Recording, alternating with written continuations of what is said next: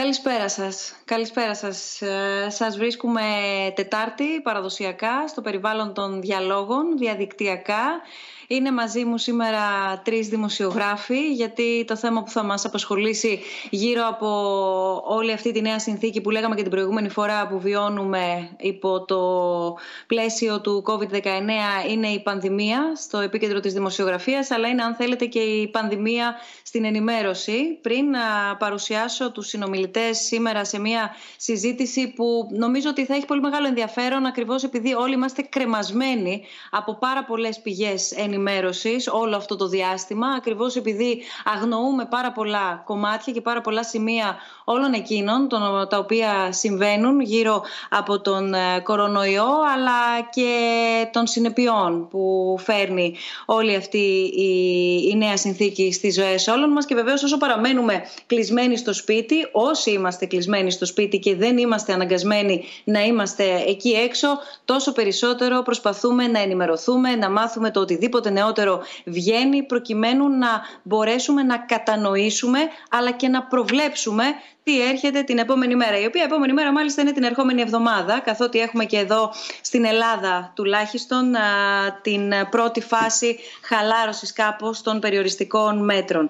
Θέλω να υπενθυμίσω τους τρόπους επικοινωνίας για όλους όσοι μας παρακολουθείτε είτε στο ελληνικό κανάλι είτε στο αγγλικό κανάλι. Εκπέμπουμε διεθνώς, πάντα έτσι κάνουμε ως διάλογοι. Είναι η 21η φορά που συναντιόμαστε από όταν ξεκινήσαμε και εκπέμπουμε διεθνώς, οπότε σας καλωσορίζουμε από όπου και αν μας παρακολουθείτε και περιμένουμε τα ερωτήματά σας.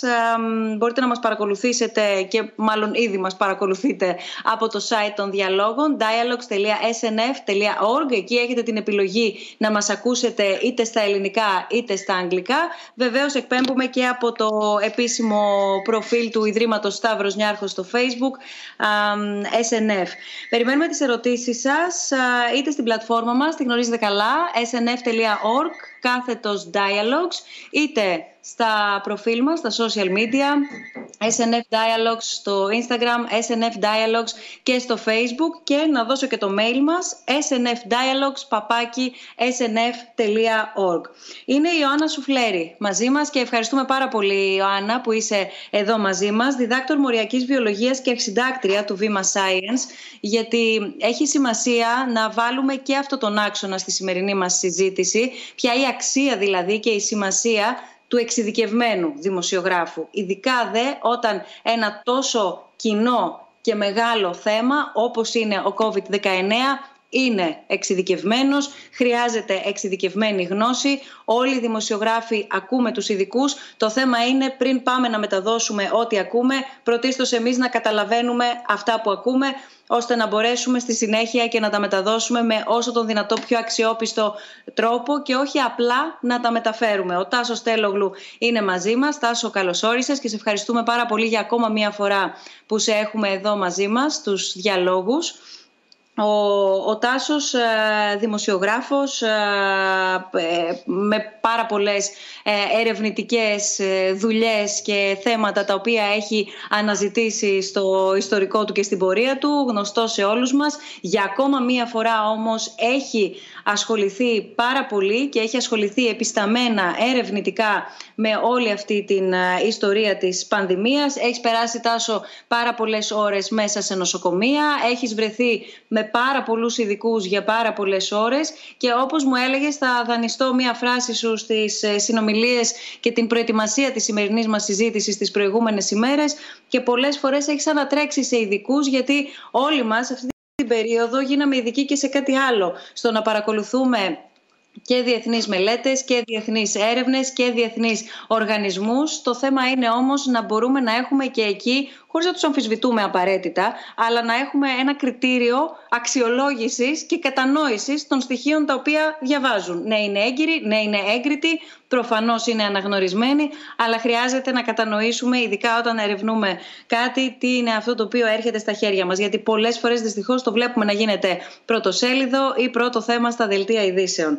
Είναι ο Θανάσης Τρομπούκης, επίσης συνάδελφος δημοσιογράφος. Καλώς όρισες, Θανάση, και σε ευχαριστούμε πολύ που είσαι μαζί μας. Project Manager του iMEdD Lab.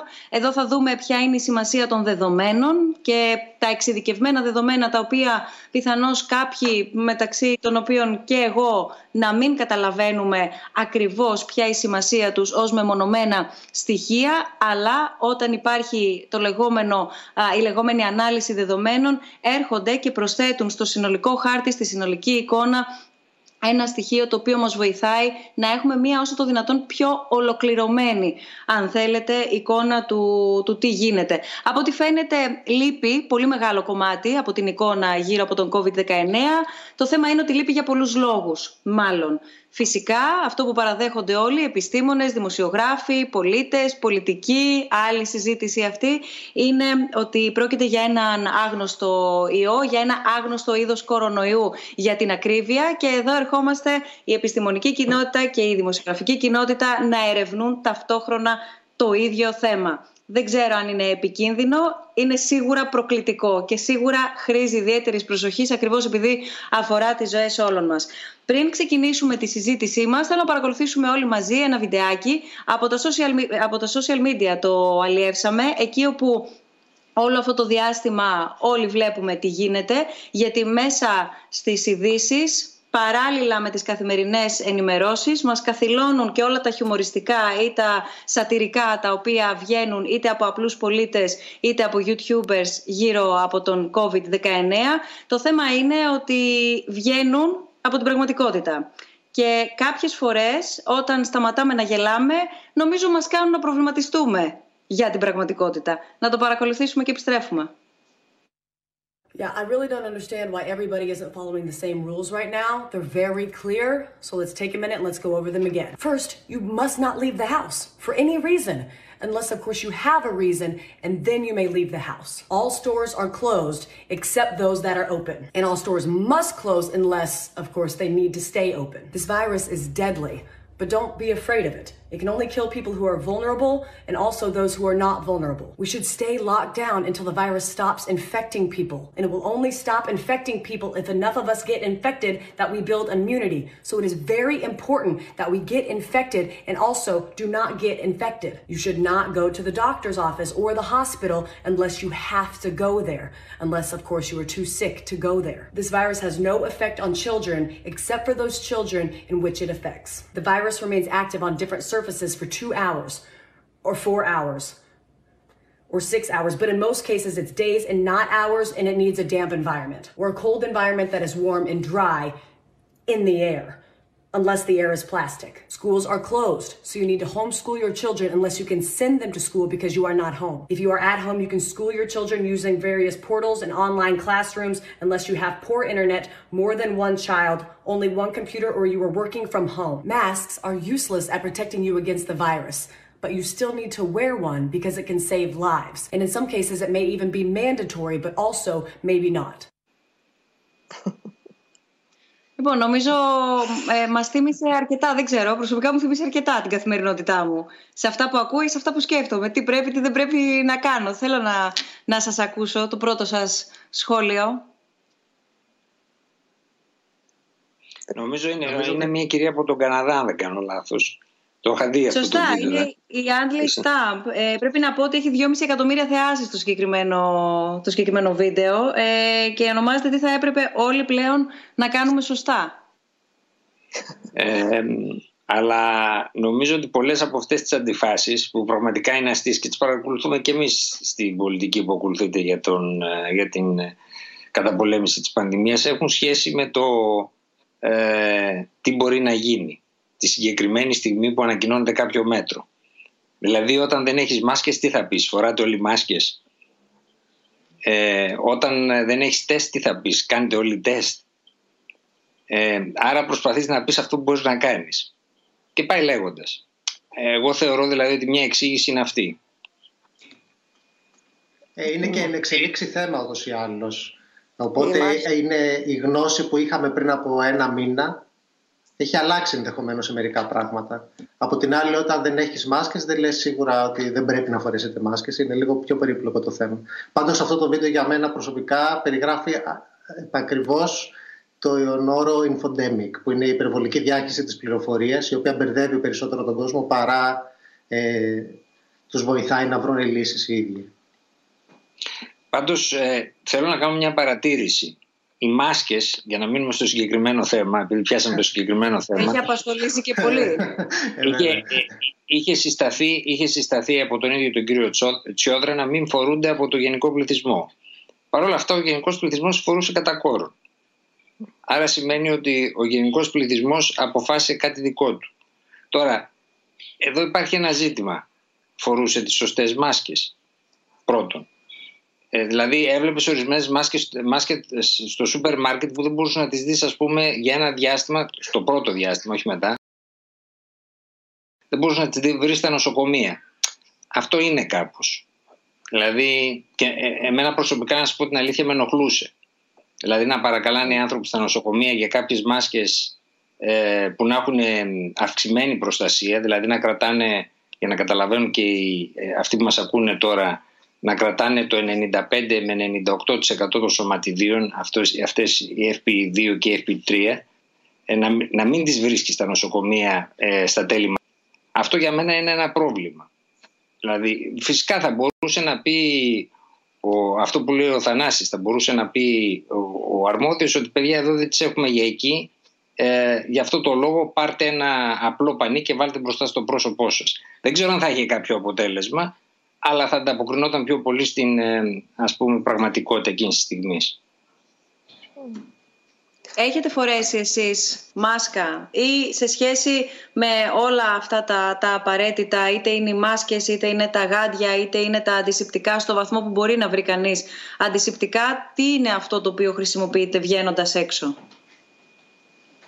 Εγώ προσωπικά, επειδή πέρασα 2 εβδομάδες μέσα ως στενή επαφή επιβεβαιωμένων κρουσμάτων και ήμουν ασυμπτωματική την πρώτη φορά που βγήκα, και βεβαίως βγήκα να πάω στο σούπερ μάρκετ, που αλλού, και δεν σας το κρύβω, έβαλα το ρολόι στις 6 για να πάω στο σούπερ μάρκετ και εμφανίστηκα στις 7 στο σούπερ μάρκετ, θεωρώντας ότι εκείνη την ώρα θα είχα να απολυμάνει τα πάντα. Δεν φορούσα μάσκα. Και δεν φορούσα μάσκα γιατί ήξερα ότι δεν θα μπορούσα να μεταδώσω τον ιό. Τη μάσκα τη φοράς για να μην μεταδώσεις τον ιό, εφόσον είσαι προσυμπτωματικός ή ασυμπτωματικός.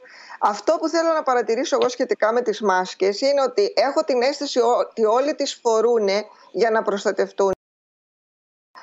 Και με αυτά που κάνουν χειρότερα πράγματα. Δηλαδή, έχω αυτή την εικόνα της κυρίας στο σούπερ μάρκετ, η οποία ήταν όλη την ώρα έτσι. Και βέβαια, γιατί δεν είναι εύκολο πράγμα, δεν είναι εύκολο να το συνηθίσεις. Είναι ζεσταίνεσαι, άμα φοράς γυαλιά μπορεί να σου θαμπώνει τα γυαλιά. Λοιπόν, και ήταν, ας πούμε, όλη την ώρα αυτό το πράγμα. Ήταν καλύτερα να μην την είχε φορέσει, με παιδιά. Δηλαδή, αυτό που λέει ο Τσιόδρας, και το είπε και σήμερα, ότι θα υπάρξουν, λέει, το πώς πρέπει να χειριζόμαστε τις μάσκες, νομίζω ότι είναι πάρα πολύ σημαντικό. Θεωρώ ότι εν τέλει είναι χειρότερο να τη φοράς αν τη φοράς λάθος και δεν ξέρεις πώς να τη χειριστείς ή δεν έχεις μάθει, τέλος πάντων. Όπως και τα γάντια είναι το ίδιο. Μερικές φορές βλέπεις ανθρώπους να φοράνε γάντια και να πιάνουν το πρόσωπό τους και τα μαλλιά τους, που δεν έχει κανένα νόημα. Όταν φοράς μάσκα ή όταν φοράς γάντια, πολλές φορές σου δίνεται η ψευδαίσθηση ότι είσαι προφυλαγμένος, ενώ δεν είσαι επί της ουσίας. Αλλά μέσα στη διάχυση της πληροφορίας και όλα αυτά τα οποία ακούγονται, ο κόσμος μερικές φορές μπερδεύεται. Συνολικά, η αίσθηση που έχετε, τόσο ως δημοσιογράφοι βεβαίως, αλλά και ως παρατηρητές, αλλά και ως αποδέκτες, την ροή της πληροφορίας και τον τρόπο που καθημερινά μας διαπερνά, και με τη συχνότητα και με το είδος και ούτω καθεξής. Θα ήσασταν σε εκείνους που δηλώνουν ικανοποιημένοι, να το πω έτσι και να το περιγράψω έτσι, με την ποιότητα της πληροφόρησης και της ενημέρωσης που λαμβάνουμε μέχρι στιγμής, κατά τη διάρκεια της πανδημίας? Νομίζω ότι όλα εξαρτώνται από πού παίρνεις την πληροφορία σου. Και εγώ δεν είμαι μάχημη υπό την έννοια που είναι ο μάχημος ο Τάσος, που κάνει αυτό το είδος το ρεπορτάζ που πρέπει να εκμεύσει πράγματα. Άρα ίσως δεν είμαι κατάλληλη να απαντήσω εδώ πέρα. Εγώ έχω Δηλαδή οι πηγές πληροφόρησης είναι συνήθως, όπως πάντα για τα επιστημονικά, είναι επιστημονικές επιθεωρήσεις. Τώρα είναι όλα διαδικτυακά. Έχω χαρεί που τώρα ό,τι αφορά τον SARS και την νόσο είναι όλα ανοιχτά, όλα ελεύθερα για όλους. Δεν το με αυτό έπρεπε να έχεις συνδρομές. Και ομολογώ ότι ναι, είμαι πολύ ευχαριστημένη που μπορώ όλα αυτά να τα έχω, ενώ πριν υπήρχε ένας περιορισμός όταν ήθελα να βρω κάποια πράγματα. Δεν έχουμε συνδρομές σε όλα. Υπό αυτή την έννοια ναι, αλλά φαντάζομαι ότι ίσως ο Θανάσης και ο Τάσος να έχουν άλλη άποψη για τη ροή της πληροφορίας εν μέσω πανδημίας. Τάσο. Νομίζω ότι επειδή η πανδημία είναι ένα φαινόμενο που αφορά όλο τον πλανήτη, δεν υπάρχουν εθνικά όρια στο από που παίρνεις τις πληροφορίες σου, και αυτό είναι κάτι καλό. Γιατί ανοίγεις το πρωί, ας πούμε, τον υπολογιστή σου και στο Βερολίνο που κάνει ο Ντρόστεν, ο αντίστοιχος Τσιόδρας της Γερμανίας, που έκανε ένα podcast κάθε μέρα στο NDR, στο κρατικό ραδιόφωνο της Βόρειας Γερμανίας, αλλά κουράστηκε για αυτούς τους άνθρωπους και τώρα κάνει 2 φορές την εβδομάδα. Και εκεί εξηγούσε επί 45-50 λεπτά περίπου τις εξελίξεις, όχι μόνο τις προηγούμενες μέρες, αλλά και πάρα πολλά χαρτιά. Δηλαδή εγώ περισσότερα χαρτιά έχω ακούσει να μου τα εξηγεί ο Ντρόστεν παρά τα έχω διαβάσει. Μπορείς να κοιτάξεις μια δημοσίευση από κάποιους ερευνητές στο Hong Kong, στο Lancet, και αν είσαι τυχερός να τους γράψεις ένα mail και να σου απαντήσουν την ώρα, γιατί όλοι είναι αλέρτα, ας πούμε, και απαντάνε. Και έτσι μπορεί να έχεις μια τύχη, ας πούμε, με αυτό το πράγμα. Ας πούμε, τώρα που έχουμε αυτή τη διαδικασία της μετάβασης, η αρχισυντάκτριά μας στην εκπομπή που κάνουμε στο Special Report, η Ζανίνη Λουλούδη, έγραψε στον καθηγητή Cowling στο Hong Kong, που έγραψε μερικά από τα πιο γνωστά χαρτιά για τη μετάβαση από το lockdown στην επόμενη μέρα. Και για καλή μας τύχη ο Cowling απάντησε και ήταν έτοιμος να έχει ένα μισάωρο να μας δώσει μια συνέντευξη. Αυτό γενικά σε συνθήκες διαφορετικές δεν θα μπορούσες να το έχεις. Και είναι σημαντικό να φεύγουμε και λίγο και από το perspective, την προοπτική της Ευρώπης. Η Ευρώπη δεν είχε ιδέα για μάσκες. Η Ευρώπη δεν είχε ιδέα για μάσκες πριν από 2 μήνες. Και όλα αυτά τα πράγματα μας έρχονται από την Ανατολή, γιατί αυτοί είχαν περισσότερο αντιμετωπίσει και το SARS και το MERS αργότερα, και πολλά πράγματα που αφορούν την πρόληψη ή που αφορούν τη μη φαρμακευτική αντιμετώπιση, όπως οι καραντίνες. Οι καραντίνες είναι ένα πράγμα των Βενετών, αλλά εμείς στην Ευρώπη το είχαμε ξεχάσει. Στην Ανατολή δεν το έχουν ξεχάσει. Στο Χονγκ Κονγκ, όταν κατεβαίνεις, σε μπαγκλαρούν και σε πάνε και σε άλλο σημείο της πόλης. Μετά πας στο διαμέρισμά σου. Θέλω να πω δηλαδή ότι είναι πράγματα που η Ασία ή το testing, ας πούμε, που όλοι μιμούνται την Κορέα, και οι Γερμανοί κοπιάρανε το drive-in και από τους Κορεάτες, και βρέθηκε ένας κτηνίατρος στη Γερμανία που έκανε ξαφνικά test centers drive-in, ενώ έχει αρχίσει η πανδημία στη Γερμανία. Αυτό ήταν κάτι που το κοπιάραμε οι Ευρωπαίοι, ας πούμε, από την Ανατολή. Άρα θέλω να πω ότι πρέπει να βλέπεις και την μη ευρωπαϊκή προοπτική του πράγματος για να μάθεις. Τώρα, όσο αφορά την πληροφόρηση στη δικιά μας, προχθές που ξανακοίταζα τα στοιχεία, έχουμε θνητότητα 5,7%, ενώ έχουμε πάει καλά. Αυτό σημαίνει ότι κάποιο πρόβλημα έχουμε με τον παρανομαστή. Δηλαδή ότι ο παρανομαστής μας, αφού έχουμε συγκριτικά λίγους θανάτους σε σχέση με άλλες χώρες, ότι τα πραγματικά κρούσματα του ιού είναι underreported, όπως τα λέγαμε στα αγγλικά. Δηλαδή δεν ξέρουμε πώς πραγματικά έχουν, ας το πούμε, κολλήσει τον ιό. Αυτό έχει σχέση με τη διάγνωση, ας πούμε. Δηλαδή η διάγνωσή μας δεν είναι τόσο καλή, γίνεται μάλλον άτακτα. Και τα στοιχεία τα οποία... Άτακτα δεν νομίζω... Με συγχωρείς.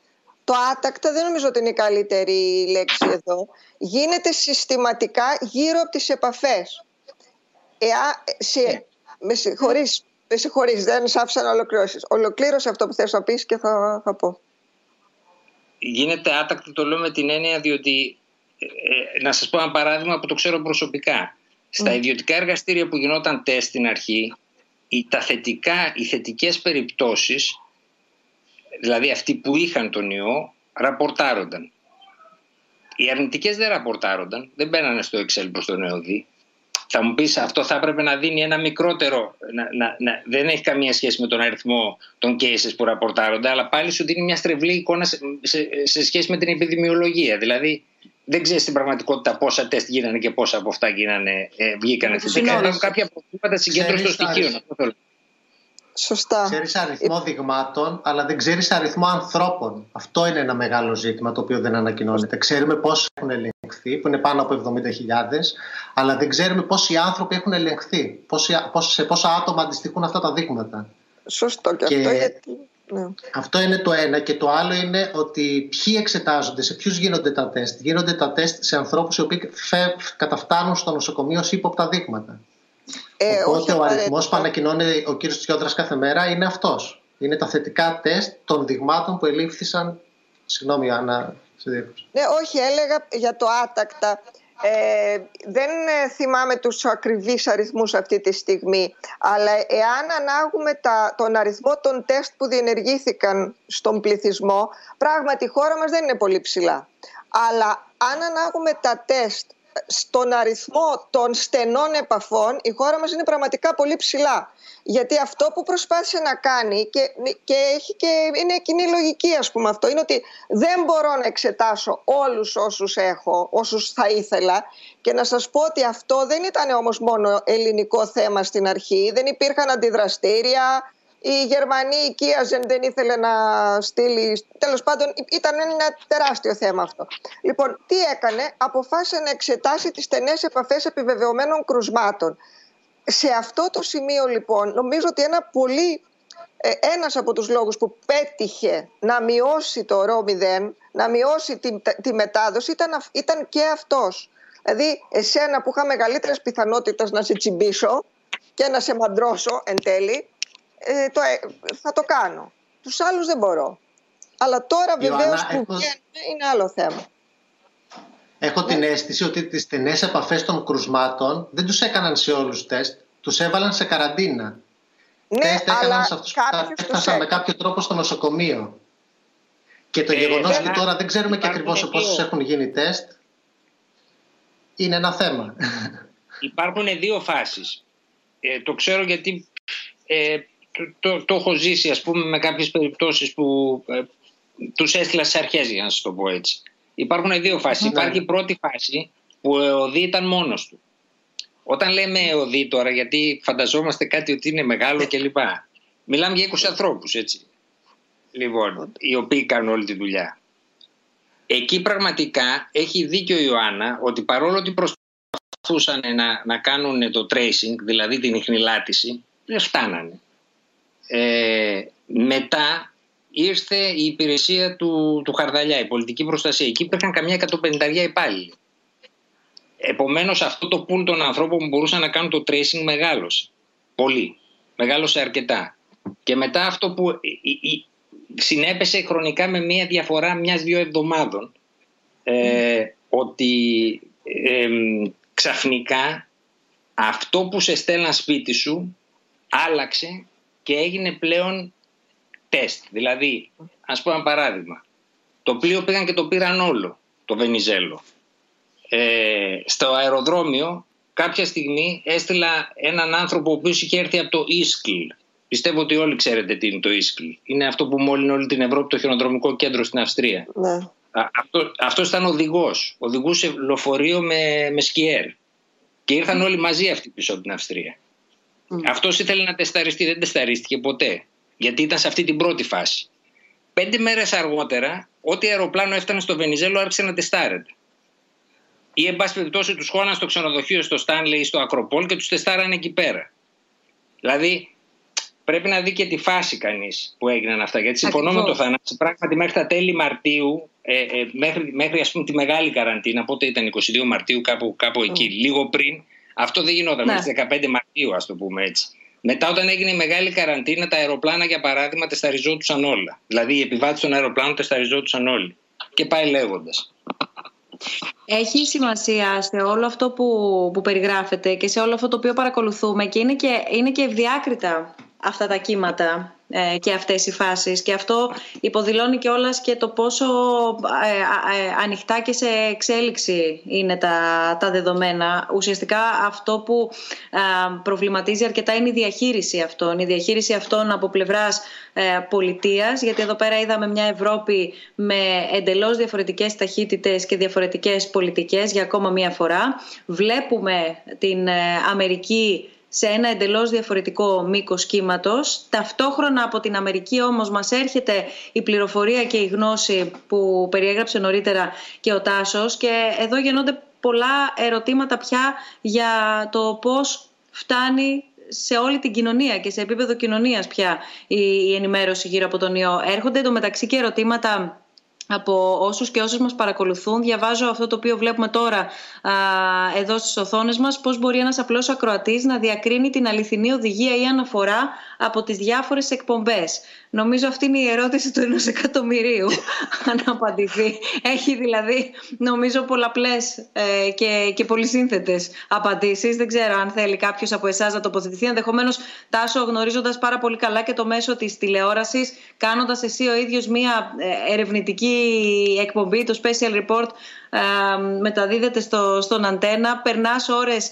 τη συγκεκριμένη περίοδο και μέρες ολόκληρες μέσα στα νοσοκομεία αναφοράς, κάνεις την έρευνά σου, μιλάς με όλους τους ανθρώπους για το ρεπορτάζ, οπότε δεν ξέρω, νομίζω είσαι και ο καταλληλότερος να δώσεις έτσι μια απάντηση, αν θέλεις, σε αυτό το ερώτημα που μας έχει έρθει.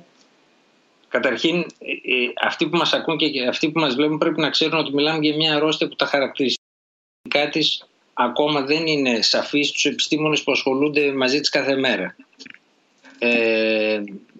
Ξέρουμε μερικά πράγματα για τον ιό, για τα περίφημα καρφάκια του, ας πούμε, που διευκολύνουν την μεγαλύτερη αναπαραγωγή τους. Θα τα πει η Ιωάννα αυτά, γιατί εγώ παρόλο που τα έχω διαβάσει 100 φορές, πραγματικά θα κάνω κάποιο λάθος. Ξέρουμε κάποια πράγματα, αλλά δεν ξέρουμε πάρα πολλά άλλα. Δεν ξέρουμε πώς συμπεριφέρεται σε καθώς. Είναι ένας ζωοϊός, ο οποίος έχει μεταλλαχθεί για να φτάσει στον άνθρωπο.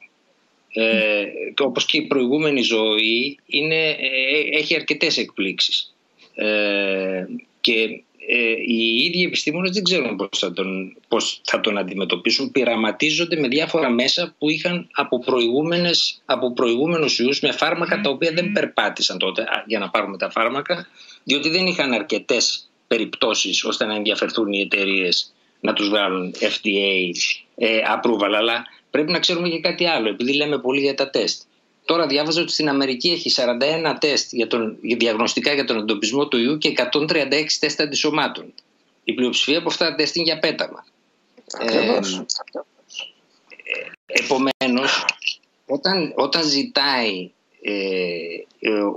ο ακροατής ή η ακροάτριά μας που μας ακούει τώρα να του πούμε ποια πληροφορία και ποια οδηγία είναι σωστή και ποια όχι, το πρώτο που πρέπει να το πούμε ότι είναι δύσκολο και για μας να ξεχωρίσουμε.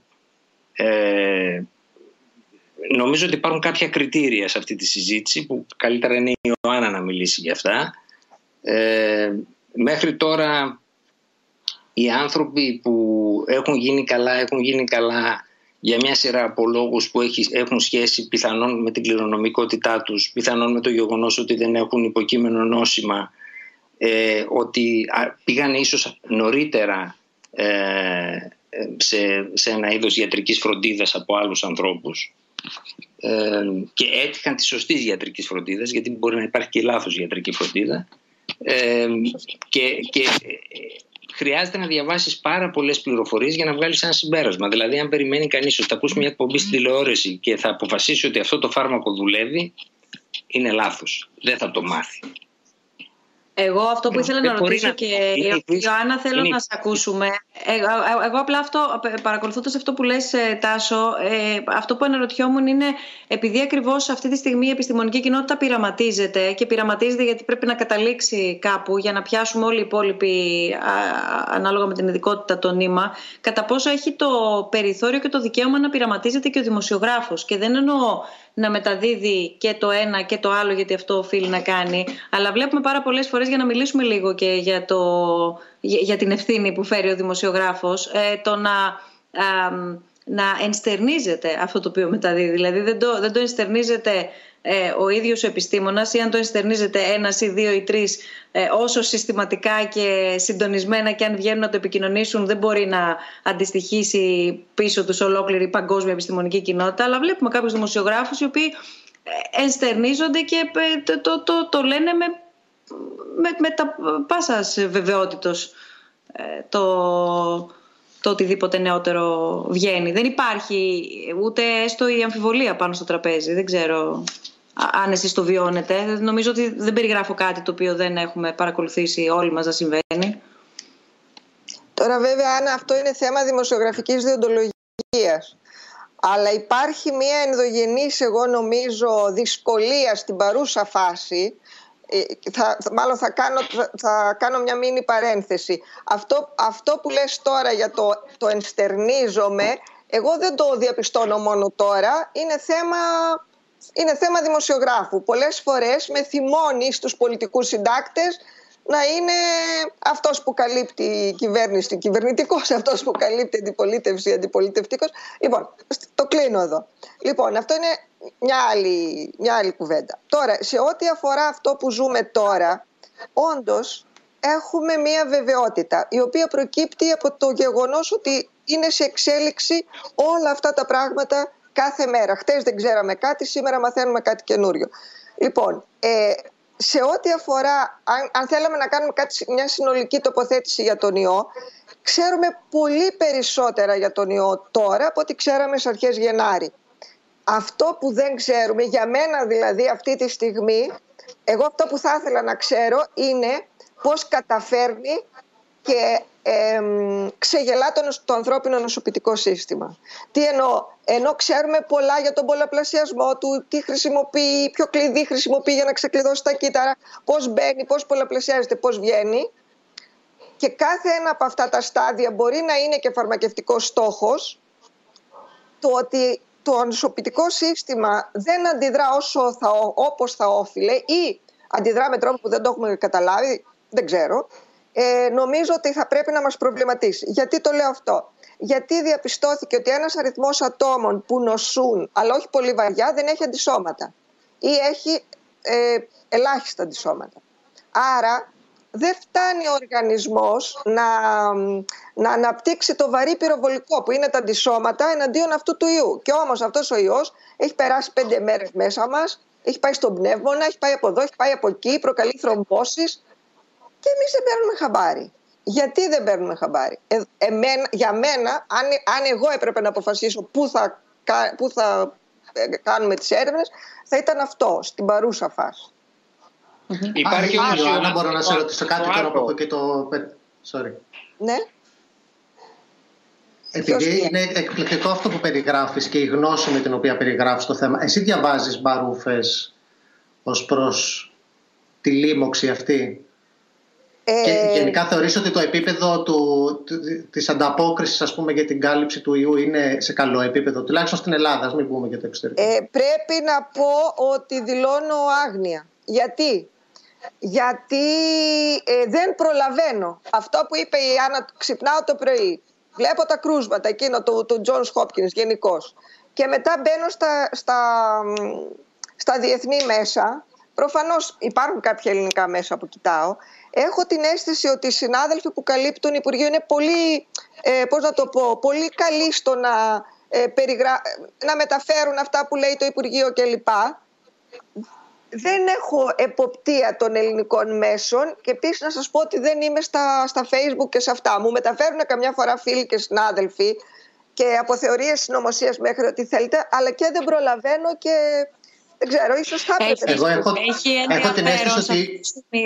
Συγγνώμη, Θανάση, συγγνώμη που σε διακόπτω, γιατί πάνω σε αυτό το οποίο θίγει τώρα η Ιωάννα, ενώ έρχονται και άλλα ερωτήματα, θέλω να δούμε τι απαντά ο κόσμος σχετικά με την ενημέρωσή του. Δηλαδή, με τον τρόπο που επιλέγει να ενημερωθεί, με τις πηγές που επιλέγει για την ενημέρωσή του τώρα, το συγκεκριμένο δίμηνο, δηλαδή 1,5-2 μήνες, από τότε δηλαδή που άρχισε να μας απασχολεί πολύ σοβαρά και εμφανίστηκε στην Ελλάδα πια το κρούσμα 0, και όλα όσα ακολούθησαν, είναι τα αποτελέσματα μιας έρευνας που ξεκίνησε ελάχιστες μέρες πριν από το επίσημο lockdown της Ελλάδας, στο Αριστοτέλειο Πανεπιστήμιο και συγκεκριμένα το Τμήμα Δημοσιογραφίας και Μέσων Μαζικής Ενημέρωσης. Είναι το Εργαστήρι Ειρηνευτικής Δημοσιογραφίας και μας έχουν στείλει ένα απόσπασμα και ένα δείγμα, ενώ μας περιγράφουν ταυτόχρονα τι έχουν προσπαθήσει να καταγράψουν. Αν μπορούμε να το δούμε, παρακαλώ πολύ, για να βάλουμε στην κουβέντα μας και τον κόσμο, έτσι, γιατί τελικά όλα αυτά ως τελικό αποδέκτη έχουν τον κόσμο και όλους μας. Η έρευνα πραγματοποιήθηκε από το Εργαστήριο Ειρηνευτικής Δημοσιογραφίας, Τμήμα Δημοσιογραφίας και ΜΜΕ του Αριστοτελείου Πανεπιστημίου Θεσσαλονίκης και την Erax Analytics. Από τον καθηγητή κύριο Φράγκο Νικολόπουλο, αναπληρωτή καθηγητή κύριο Παναγιώτου, ερευνητές κύριος Νικέζης, κυρία Μπάλιου, κυρία Μάρκου και από την Erax Analytics τον κύριο Λαλάτση και την κυρία Μαραντίδου. Είναι η πρώτη που καταγράφει τη σχέση του κοινού με τα ΜΜΕ και ειδικά με την ενημέρωση τόσο πριν την κρίση, αλλά ειδικά σε δύο φάσεις κατά τη διάρκεια της κρίσης. Ο χρόνος που αφιερώνει το κοινό κατά την πρώτη φάση της κρίσης έχει αυξηθεί σημαντικά σε σχέση με το αντίστοιχο πριν. Ωστόσο, ο χρόνος αυτός μειώνεται στη δεύτερη φάση, του Απριλίου, και σταθεροποιείται σε ποσοστά μεγαλύτερα από ό,τι πριν, αλλά όχι τόσο μεγάλος αρχικά, μεταξύ 1 και 2 ώρες τη μέρα. Στην ενημέρωση κυριαρχούν από τα μέσα οι ενημερωτικές ιστοσελίδες με 66% και η τηλεόραση 57%, η οποία είναι η κύρια επιλογή, καθώς σχεδόν διπλασιάζεται ο αριθμός αυτών που ενημερώνονται μέσω τηλεόρασης σε σχέση με πριν την κρίση. Σε ό,τι αφορά την κάλυψη της κρίσης, η δεύτερη περίοδο διαφαίνεται πρώτον το φαινόμενο της υπερπληροφόρησης και δεύτερον η διαφωνία σημαντικού μέρους του κοινού με τον τρόπο κάλυψης του θέματος, καθώς 40% όσων αποφεύγουν να ενημερώνονται πλέον δηλώνουν αυτό ως αίτιο. Έχει αυξηθεί σε έναν βαθμό η εμπιστοσύνη προς τα ΜΜΕ σε σχέση με ό,τι έχει παρατηρηθεί πριν την κρίση, καθώς 36% δηλώνει αρκετά, ενώ πριν την κρίση το ποσοστό αυτό σε άλλες έρευνες ήταν στο 22%. Ο βαθμός εμπιστοσύνης αυξάνει προς το ραδιόφωνο 2,36 και τον τύπο 2,23, ενώ πολύ ψηλός είναι και για τις ενημερωτικές ιστοσελίδες 2,67, όλα με άριστα το 5. Το πρόβλημα της παραπληροφόρησης είναι πολύ ψηλό. Ειδικά την πρώτη περίοδο, το 62% δηλώνει ότι έχουν επηρεαστεί από κάποια ψευδή είδηση, ενώ στη δεύτερη περίοδο το αντίστοιχο ποσοστό είναι 50%. Το εντυπωσιακό έβριμα είναι ότι το 37% δηλώνει ότι δεν έκανε κάτι στην περίπτωση αυτή. Μάλιστα, τα υψηλότερα ποσοστά όσων δηλώνουν δεν έκαναν κάτι, 55%, είναι οι ηλικίες 25-34. Το 39% ενημέρωσε φίλους και γνωστούς, 27% κατέβασε ή έριψε την ανάρτησή του, 21% έκανε ανάρτηση ότι η είδηση ήταν ψευδής και 11% έστειλε μήνυμα στο μέσο για να τους ενημερώσει. Πολύ υψηλό είναι το ενδιαφέρον για πληροφόρηση από επιστημονικές πηγές, καθώς το 77% και το 80% στη δεύτερη φάση δηλώνουν ότι σε επιλέγουν για την πληροφόρησή τους σχετικά με τα θέματα αυτά. Το έβριμα αυτό υποδηλώνει μια νέα κατεύθυνση για τα ΜΜΕ σε σχέση με θέματα υγείας, επιστημονική δημοσιογραφία, πηγές κλπ. Λοιπόν, νομίζω ότι έχει πολλά ενδιαφέροντα σημεία. Εγώ θέλω σε 2-3 να σταθούμε, αλλά πρωτίστως θέλω να ρωτήσω, η Ιωάννα μας περιέγραψε. Τάσο, εσύ με το που ξυπνάς, έτσι, γιατί περιγράφουμε λίγο και την καθημερινότητά μας μέσα από αυτό που ζούμε. Η πρώτη σου κίνηση ποια είναι, δηλαδή από πού θα μπεις να πάρεις την πρώτη εικόνα για να δεις τι έχει ξημερώσει και πώς ξημερωθήκαμε σχετικά με την πορεία του κορονοϊού, όχι μόνο στην Ελλάδα, παγκοσμίως? Εξαρτάται από τη φάση για την οποία μιλάμε. Τις πρώτες εβδομάδες του Μαρτίου τηλεφωνούσα όσους διευθυντές κλινικών ήξερα. Σήκωνε το τηλέφωνο και τους έπαιρνα τηλέφωνο. Μετά κατάλαβα ότι περίπου κάνουν τα ίδια. Είχαν βγει πρωτόκολλα και περίπου κάνανε όλοι τα ίδια, άλλος περισσότερο, άλλος λιγότερο. Ας πούμε, υπήρχε ένα φάρμακο για τον έμπολα, μην πούμε τώρα την εταιρεία, το οποίο δεν είχε πάρει FDA approval. Για να το χρησιμοποιήσεις κατά του κορονοϊού έπρεπε ο ασθενής σου να είναι στην εντατική θεραπεία, να είναι στη μονάδα εντατικής θεραπείας. Ήταν όρος για να ανέβεις στην πλατφόρμα και να πάρεις την άδεια από την Αμερική. Άρα η Πάτρα, για παράδειγμα, που είχε κάποιους ανθρώπους από το λεωφορείο, πήρε την άδεια αυτή και το χρησιμοποίησε αυτό το φάρμακο το Μάρτιο. Ενώ για παράδειγμα η Λάρισα, στην περίπτωση του βουλευτή του κυρίου Κέλλα, δεν μπόρεσε να το χρησιμοποιήσει. Δεν χρησιμοποίησε κάτι άλλο. Τότε λοιπόν περίπου οι πηγές ήταν αυτές. Ήταν δηλαδή πολύ πρωτόγονη τεχνολογία, αλλά σε ενδιαφέρει να μάθεις τι γίνεται στις κλινικές. Γιατί τι μέρος του ήταν η Ιταλία, σας θυμίζω τότε. Η Ιταλία είχε κάνει ήδη το lockdown και εμείς αγωνιζόμαστε να μην γίνουμε Ιταλία. Και μας ενδιαφέρει πάρα πολύ να δούμε τι γίνεται στις κλινικές. Μετά σιγά σιγά καταλάβαινα ότι δεν αρκεί αυτό και έπρεπε να διαβάζω.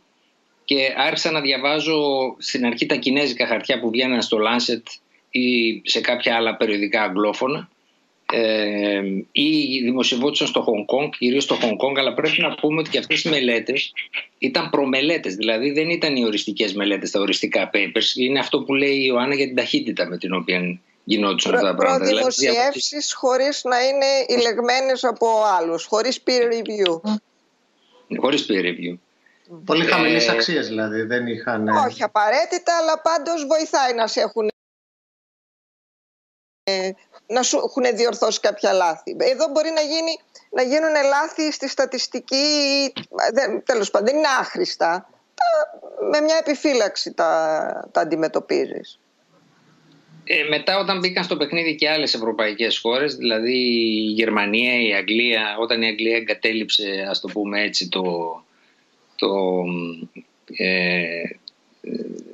την ανοσία της αγέλης και η συζήτηση γενικεύτηκε λίγο παραπάνω και από αυτές τις χώρες, να δούμε τι γίνεται κλπ.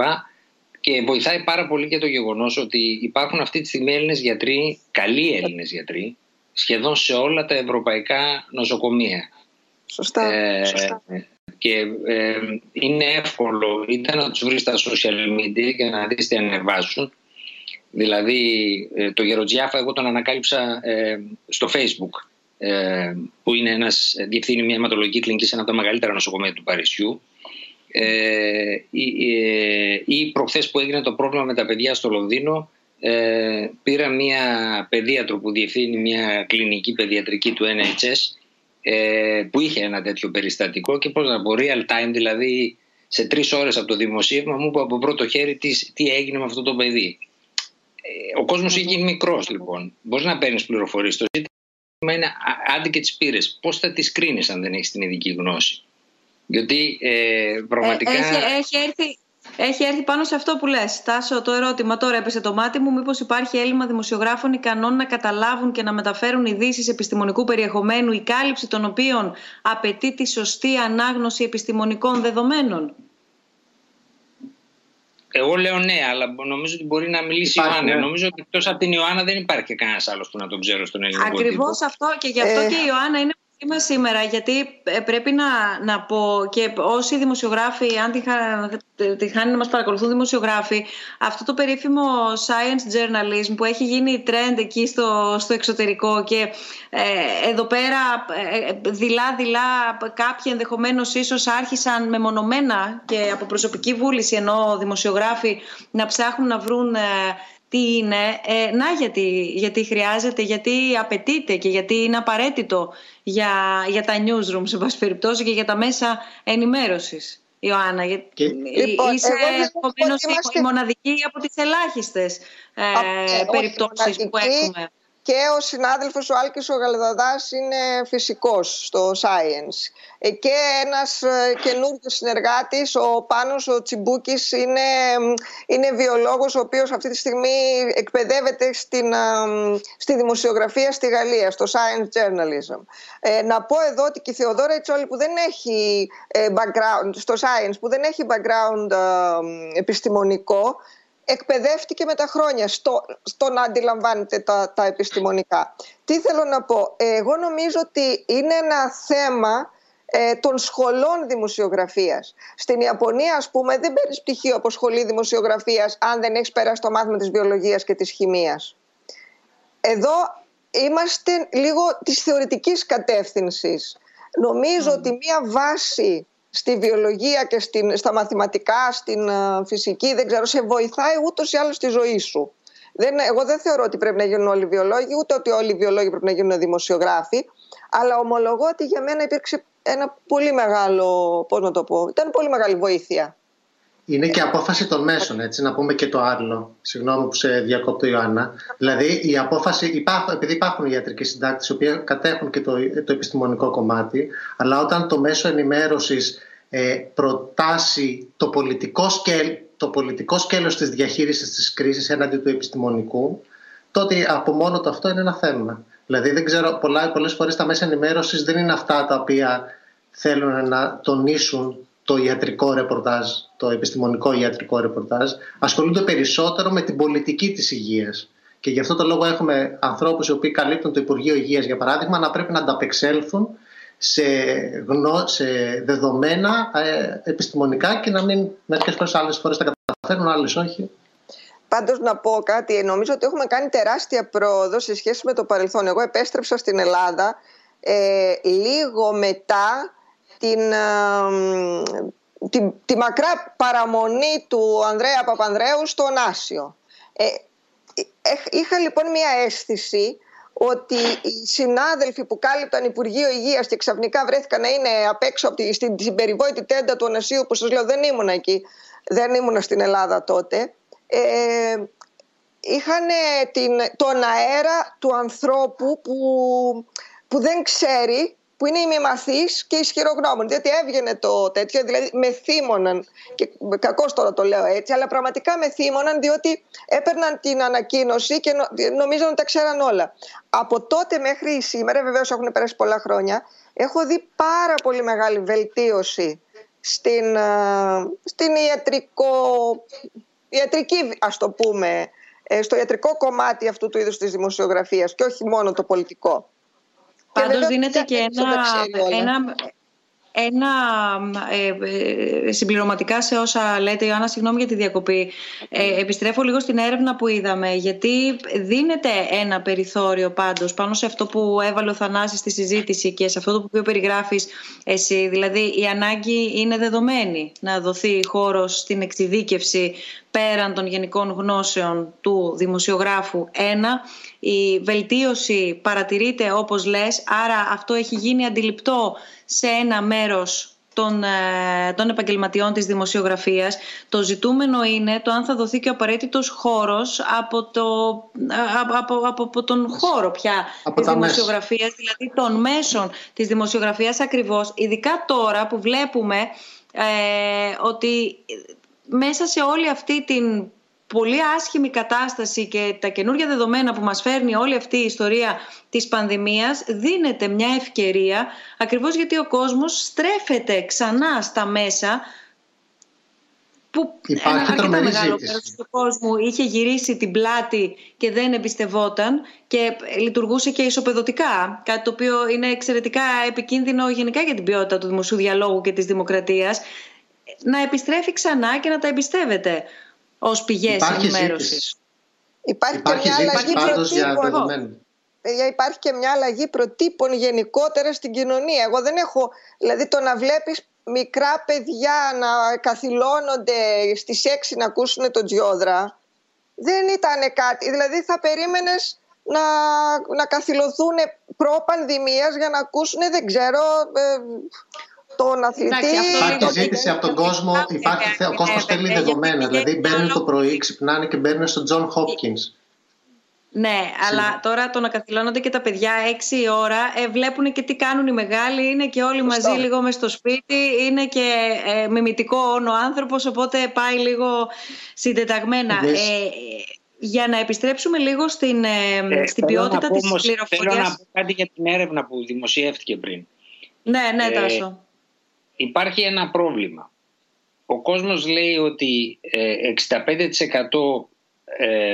παίρνει τις πληροφορίες του από το διαδίκτυο, αλλά το διαδίκτυο, υπάρχει το δωρεάν διαδίκτυο που δουλεύει copy-paste και υπάρχει και το διαδίκτυο που πρέπει να το πληρώσεις.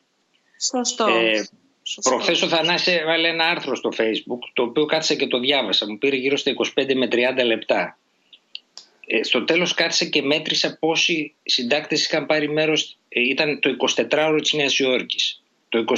Ένα 24ωρο πανδημία στη Νέα Υόρκη. Το άρθρο αυτό γράφτηκε από 25 έμισθους ή συνεργαζόμενους με το New Yorker συντάκτες. Πληρώθηκαν 25 άνθρωποι για να το γράψουν αυτό. Ναι. Τάσο, η ποιότητα αυτή είναι μονόδρομος πια. Δηλαδή θέλω να πω, ό,τι πληρώνεις παίρνεις τελικά. Η ποιότητα αυτή του reporting πάντως είναι μονόδρομος πια. Πια είναι ζήτημα ζωής και θανάτου από ό,τι βλέπουμε. Είναι ξεκάθαρο δηλαδή, ως προς, τουλάχιστον και ως προς τη διαχείριση της πανδημίας. Η ποιότητα, η δημοσιογραφική ποιότητα είναι μονόδρομος για όλα τα μέσα ενημέρωσης. Και στην Ελλάδα ακόμα που ξέρουμε τα προβλήματα τα οικονομικά που έχουν οι εφημερίδες και οι τηλεοράσεις, είναι υποχρέωσή τους, όπως είναι υποχρέωση του Αντένα που επενδύει σε αυτή την εκπομπή που κάνεις εσύ που είναι εξαιρετική, είναι υποχρέωσή τους να επενδύσουν σε περιεχόμενο άριστης ποιότητας, γιατί ο κόσμος το θέλει. Να σας πω ένα παράδειγμα, αν μου επιτρέπετε, το application για την παρακολούθηση του ιού, μέσα σε λίγες ώρες μπήκανε πάνω από 150.000 άνθρωποι, γιατί θέλανε να μάθουν τη γεωγραφική διασπορά του COVID. Μέσα σε λιγότερο από ένα μήνα, πάνω από 2,5 εκατομμύρια άνθρωποι θέλανε να δουν τα στατιστικά στοιχεία σε σχέση με αυτόν τον ιό. Οπότε η ποιότητα και η επένδυση στο δημοσιογραφικό περιεχόμενο είναι πια μονόδρομος. Και νομίζω ότι η μετά COVID εποχή, θέλω να πιστεύω δηλαδή, δεν είμαι και μάντης, θέλω να πιστεύω ότι στη μετά COVID εποχή αυτό θα γίνει κανόνας. Δηλαδή τα μέσα θα πρέπει να επενδύουν σε άρθρα όπως ήταν του New Yorker που διάβασες ή του... Έχεις νομίζω στείλει, Θανάση, κάποιες κάρτες που μπορούμε να δούμε αναφορικά με την πορεία του ιού, ναι, και την προσπάθεια καταγραφής που έχουμε κάνει ως iMEdD, ως ο πρώτος και ο μοναδικός μη κερδοσκοπικός δημοσιογραφικός οργανισμός που λειτουργούμε και ως δίκτυο ουσιαστικά δημοσιογράφων και όχι ως... ένα μέσο ή με όρους εσωστρέφειας, εν πάση περιπτώσει. Οπότε μπορούμε να δούμε αν είναι έτοιμος και ο χάρτης. Μπορούμε να δούμε και της Ελλάδας. Μπορούμε να ξεκινήσουμε με της Ελλάδας το χάρτη, να δούμε και ποια είναι με βάση τα νέα στοιχεία η τωρινή κατάσταση. Σύμφωνα με τη σημερινή ενημέρωση. Αυτό είναι το application καταρχάς που έχουμε φτιάξει. Είναι στη διεύθυνση lab.imed.com/, COVID-19. Τώρα βλέπουμε τη γεωγραφική κατανομή των θανάτων ανά την Ελλάδα, ανά νομό. Σήμερα ο κ. Τσιόδρας ανακοίνωσε 2.576 κρούσματα, συν 10 δηλαδή από χθες. Έναν θάνατο παραπάνω από χθες, 139 θανάτους και 41 διασωληνωμένους. Στον κόσμο έχουμε πάνω από 3 εκατομμύρια κρούσματα και περισσότερους από 219.000 θανάτους.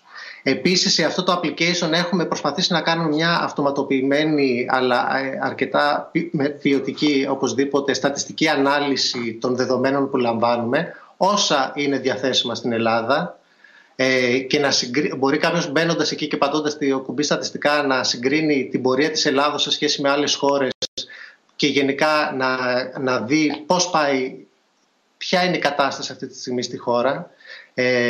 Αυτό έχει αξία τώρα, θα έχει αξία και στο μέλλον. Τώρα τελειώνει η πρώτη φάση της πανδημίας. Έρχονται και οι επόμενες φάσεις. Και ο κόσμος ενδιαφέρεται πάρα πολύ για τέτοιου είδους ενημέρωση. Εμείς το δημοσιεύσαμε αυτό το application και οι άλλοι δημοσιογράφοι το κάνανε embed στα άρθρα τους, έτσι. Το δώσαμε δωρεάν δηλαδή, με Creative Commons άδεια χρήσης σε όλους.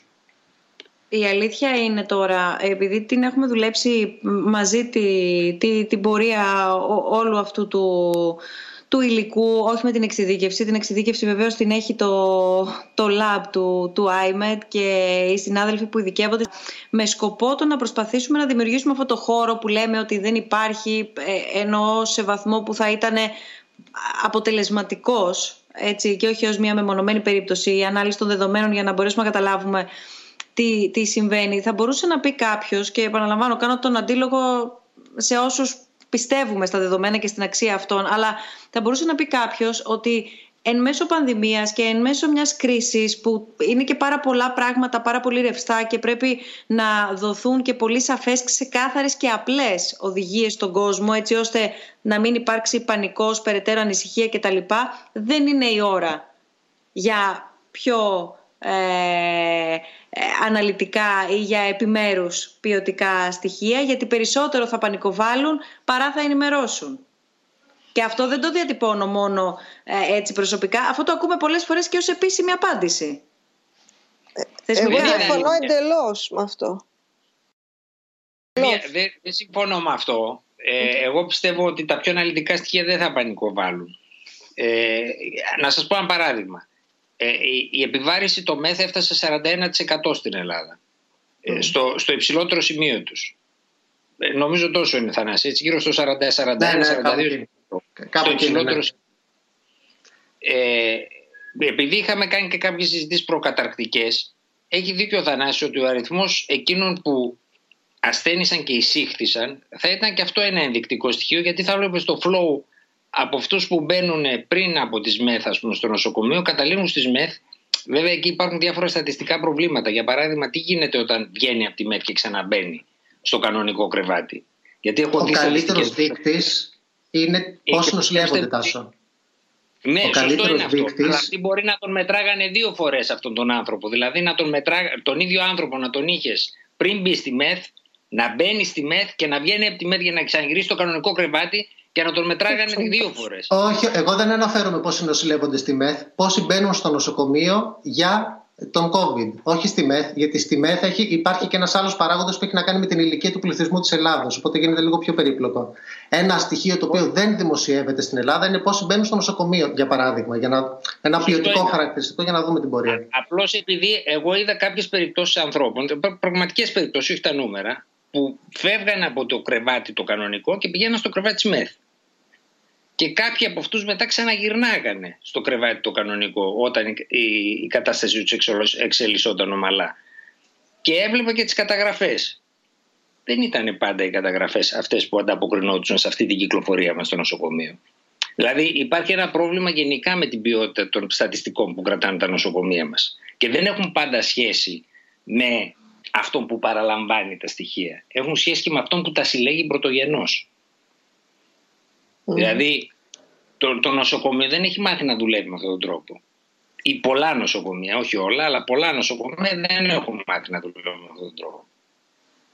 Για μένα πάντως προσωπικά είναι θέμα και πολιτικής απόφασης. Γιατί οι γιατροί έχουν πάει στην ιατρική, ξέρουν τι σημαίνει επιδημιολογία, ξέρουν πώς να διαβάζουν, πώς να κρατούν τα στοιχεία. Αν αποφασίσει το κράτος να κρατά σωστά στατιστικά στοιχεία, για παράδειγμα τώρα για τον COVID, και το κυριότερο ακόμα να τα δώσει στους άλλους επιστήμονες, στους δημοσιογράφους, να τα κάνει ανοιχτά, όπως το κάνουν σε όλο τον κόσμο, τότε νομίζω ότι θα έχουμε την καλύτερη εικόνα για την πανδημία. Γιατί τώρα αυτό που κάνουμε είναι περιμένουμε δυστυχώς έναν επιστήμονα να μας πει πώς θα πάμε. Ενώ θα έπρεπε μόνοι μας να έχουμε τα διαθέσιμα στοιχεία για να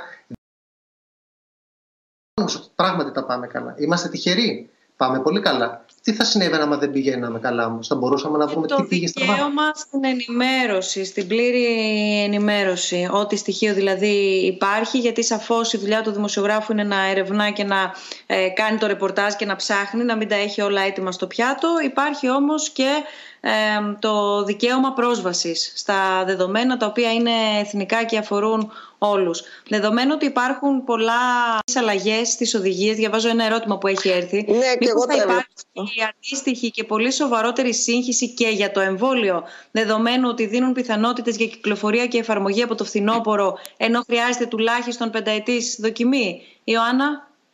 Καταρχάς, όποιος λέει ότι θα έχουμε εμβόλιο το φθινόπωρο δεν ξέρει τι λέει. Τελεία. Δεν νομίζω ότι υπάρχει άνθρωπος που ισχυρίζεται τέτοιο πράγμα και είναι σοβαρός. Λοιπόν, να πούμε κάτι. Ακόμα κι αν έχουμε ένα εμβόλιο έτοιμο τώρα για δοκιμή. Οι κλασικές δοκιμές γίνονται ως εξής. Εμβολιάζω αφού εξετάσω στην πρώτη φάση ότι είναι ασφαλές. Στη δεύτερη και στην τρίτη φάση εμβολιάζω χιλιάδες ανθρώπους και τους χωρίζω σε δύο ομάδες. Οι μεν παίρνουν το κανονικό εμβόλιο, οι άλλοι παίρνουν ένα εικονικό εμβόλιο. Και τους αφήνω αυτούς τους ανθρώπους να κυκλοφορήσουν ελεύθεροι. Και μετρώ μετά πόσοι από αυτούς νόσησαν και πόσοι όχι. Πόσοι δηλαδή, πιο προστατευμένοι ήταν αυτοί που εμβολιάστηκαν. Αυτός είναι ο ηθικός τρόπος για να ελέγξω ένα εμβόλιο. Γι' αυτό και τα εμβόλια παίρνουν και 5 και 10 χρόνια να μελετηθούν. Τώρα, κίνημα εθελοντών που κινητοποιήθηκε από κάποιον βεβαίως, που λέει ότι εγώ προσφέρομαι να δοκιμάσω, να γίνω πειραματόζωο, να δοκιμαστεί το εμβόλιο και για να το κάνουμε γρήγορα δέχομαι να κάνω το εξής. Να μου δώσετε το εμβόλιο, να περιμένουμε λίγο χρόνο και μετά να μου χορηγήσετε τον ιό δηλαδή να μεμολύνεται επί τούτου για να δούμε το αποτέλεσμα. Δεν ξέρω κατά πόσο αυτό το κίνημα θα γίνει, δηλαδή συζητιέται αυτή τη στιγμή, χρειάζεται να γίνουν πράγματα γρήγορα, κατά πόσο είναι ηθικό να γίνει αυτό δεν είμαι σίγουρη, γιατί είδαμε ότι μπορεί να υπάρξουν, μπορεί να προτιμάει ας πούμε ή να είναι πιο ευάλωτοι οι άνθρωποι κάποιας ηλικίας, αλλά δεν είναι κανείς, πώς να το πω, με ασπίδα 100% προστατευμένος από τον ιό. Και πολλοί νεότεροι άνθρωποι έχουν πεθάνει και αυτό δεν το ξέρουμε. Και γυρνάω σε αυτό που είπα πριν. Γιατί δεν ξέρουμε πολλά, σχεδόν τίποτα, για την αλληλεπίδρασή του με το ανοσοποιητικό μας σύστημα. Δηλαδή, τι κάνει το ανοσοποιητικό σύστημα των σχεδόν μισών ανθρώπων, 40% να το περνάνε στο πόδι.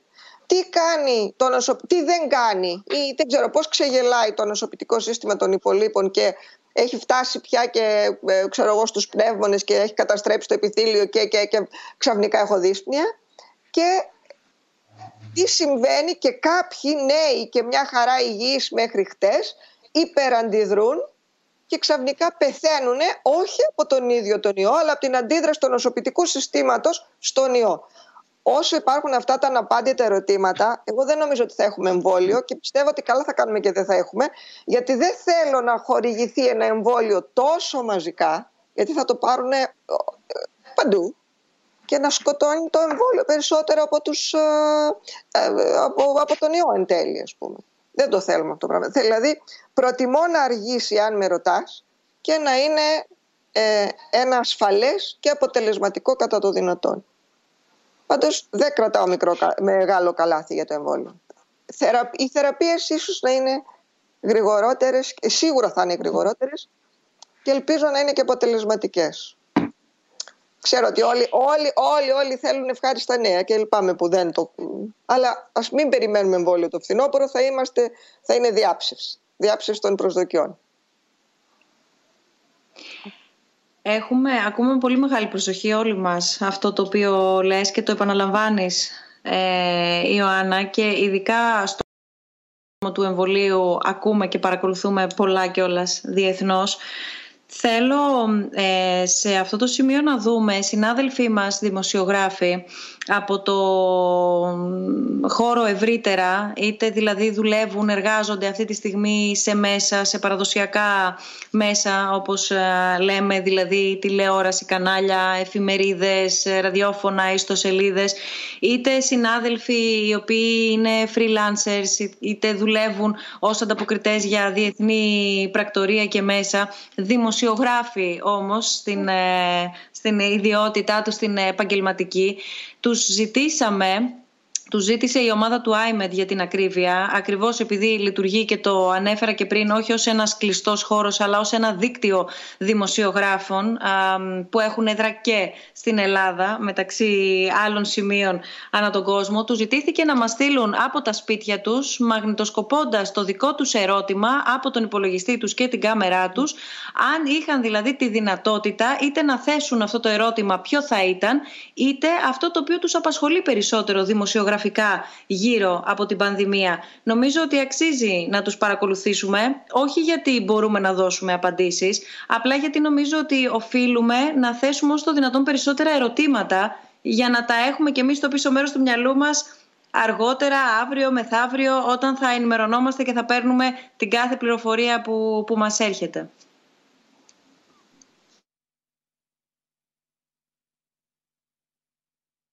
Για την πανδημία μαθαίνουμε βήμα-βήμα την πορεία των επιστημονικών ευρημάτων. Δεν έχει απαντηθεί το βασικό ερώτημα. Πώς ξεκίνησε και πότε θα τελειώσει. Γιατί χρειάστηκαν τόσο σκληρά μέτρα στην καθημερινότητά μας και ένα παγκόσμιο lockdown στην οικονομία, προκειμένου να αντιμετωπιστεί αυτή η ασθένεια.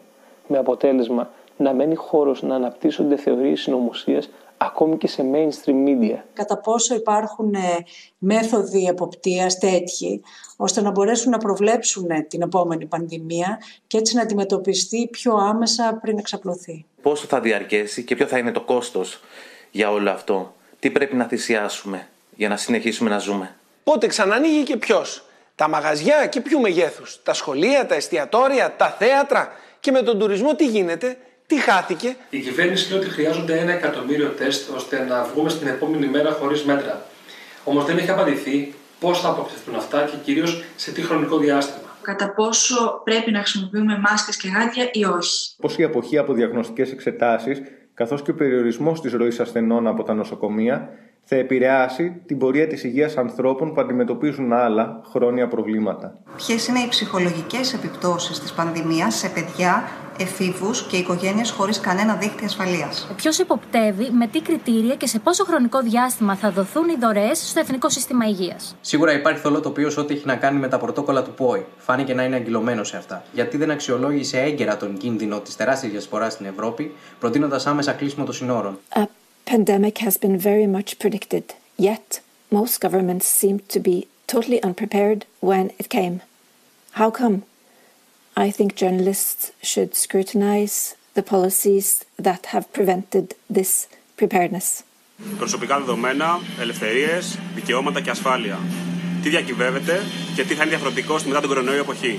Λόγω του COVID-19, πολλές κυβερνήσεις εφαρμόζουν νόμους που παραβιάζουν τα ανθρώπινα και πολιτικά δικαιώματα. Μετά το τέλος της πανδημίας, αυτοί οι νόμοι θα διατηρηθούν και κατά πόσο θα επηρεάσουν το επίπεδο της δημοκρατίας σε παγκόσμια κλίμακα. Τι προηγούμενο δημιουργεί η επιλογή του κοινωνικού καλού versus των ατομικών ελευθεριών. Κατά πόσο η πανδημία του κορονοϊού θα επηρεάσει το Green Deal και τις προσπάθειες να δομηθούν οι ευρωπαϊκές οικονομίες στις αρχές της πράσινης ανάπτυξης. Δηλαδή, θα πάμε πιο γρήγορα σε βιώσιμες οικονομίες ή όλο αυτό θα επηρεάσει αρνητικά το πέρασμα στην πράσινη ανάπτυξη.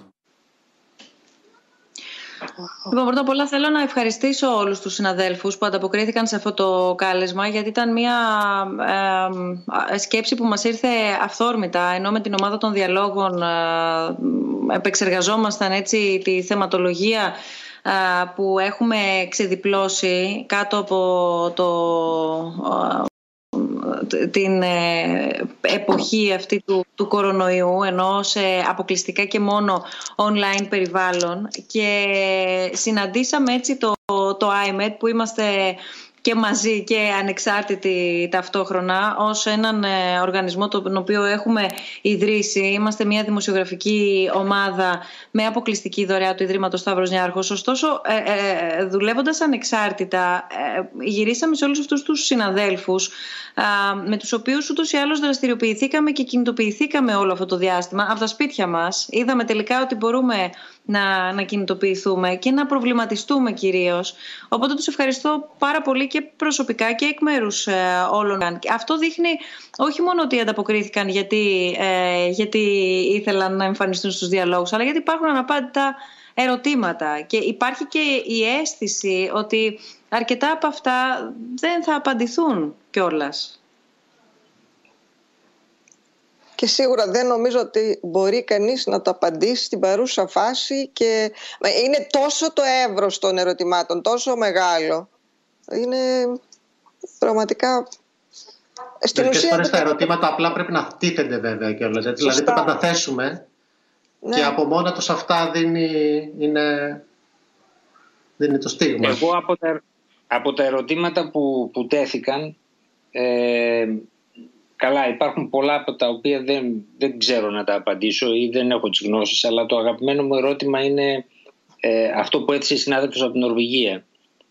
Γιατί ενώ ξέραν ότι υπήρχε πανδημία, αντέδρασαν οι ευρωπαϊκές κυβερνήσεις τόσο αργά. Εδώ υπάρχει και ένα μυστικό της επιτυχίας, ας πούμε, της χώρας μας. Η χώρα μας, δεν το λένε αυτό οι αρμόδιοι, δεν έδειξε εμπιστοσύνη στα notifications του ΠΟΥ. Δηλαδή δεν άκουσε τον ΠΟΥ. Είναι, Ιωάννα, μια υπόθεση εργασίας. Κρατάς ημέρας, βλέπεις. Αλλά έχω συζητήσει με μερικούς ανθρώπους που πήγαν σε αυτές τις συναντήσεις, για παράδειγμα στην Κοπενχάγη, για παράδειγμα στις ενημερώσεις του ΠΟΥ. Όταν γύρισαν από αυτές τις συναντήσεις, σε ανύποπτο χρόνο, κάποιοι άνθρωποι που ήταν σε αντιπροσωπείες μου είπαν αυτοί κοιμούνται. Α, τόσο καλά. Βέβαια, προσπαθούσαν να κρύψουν και την κατάσταση στην Κίνα πριν, έτσι.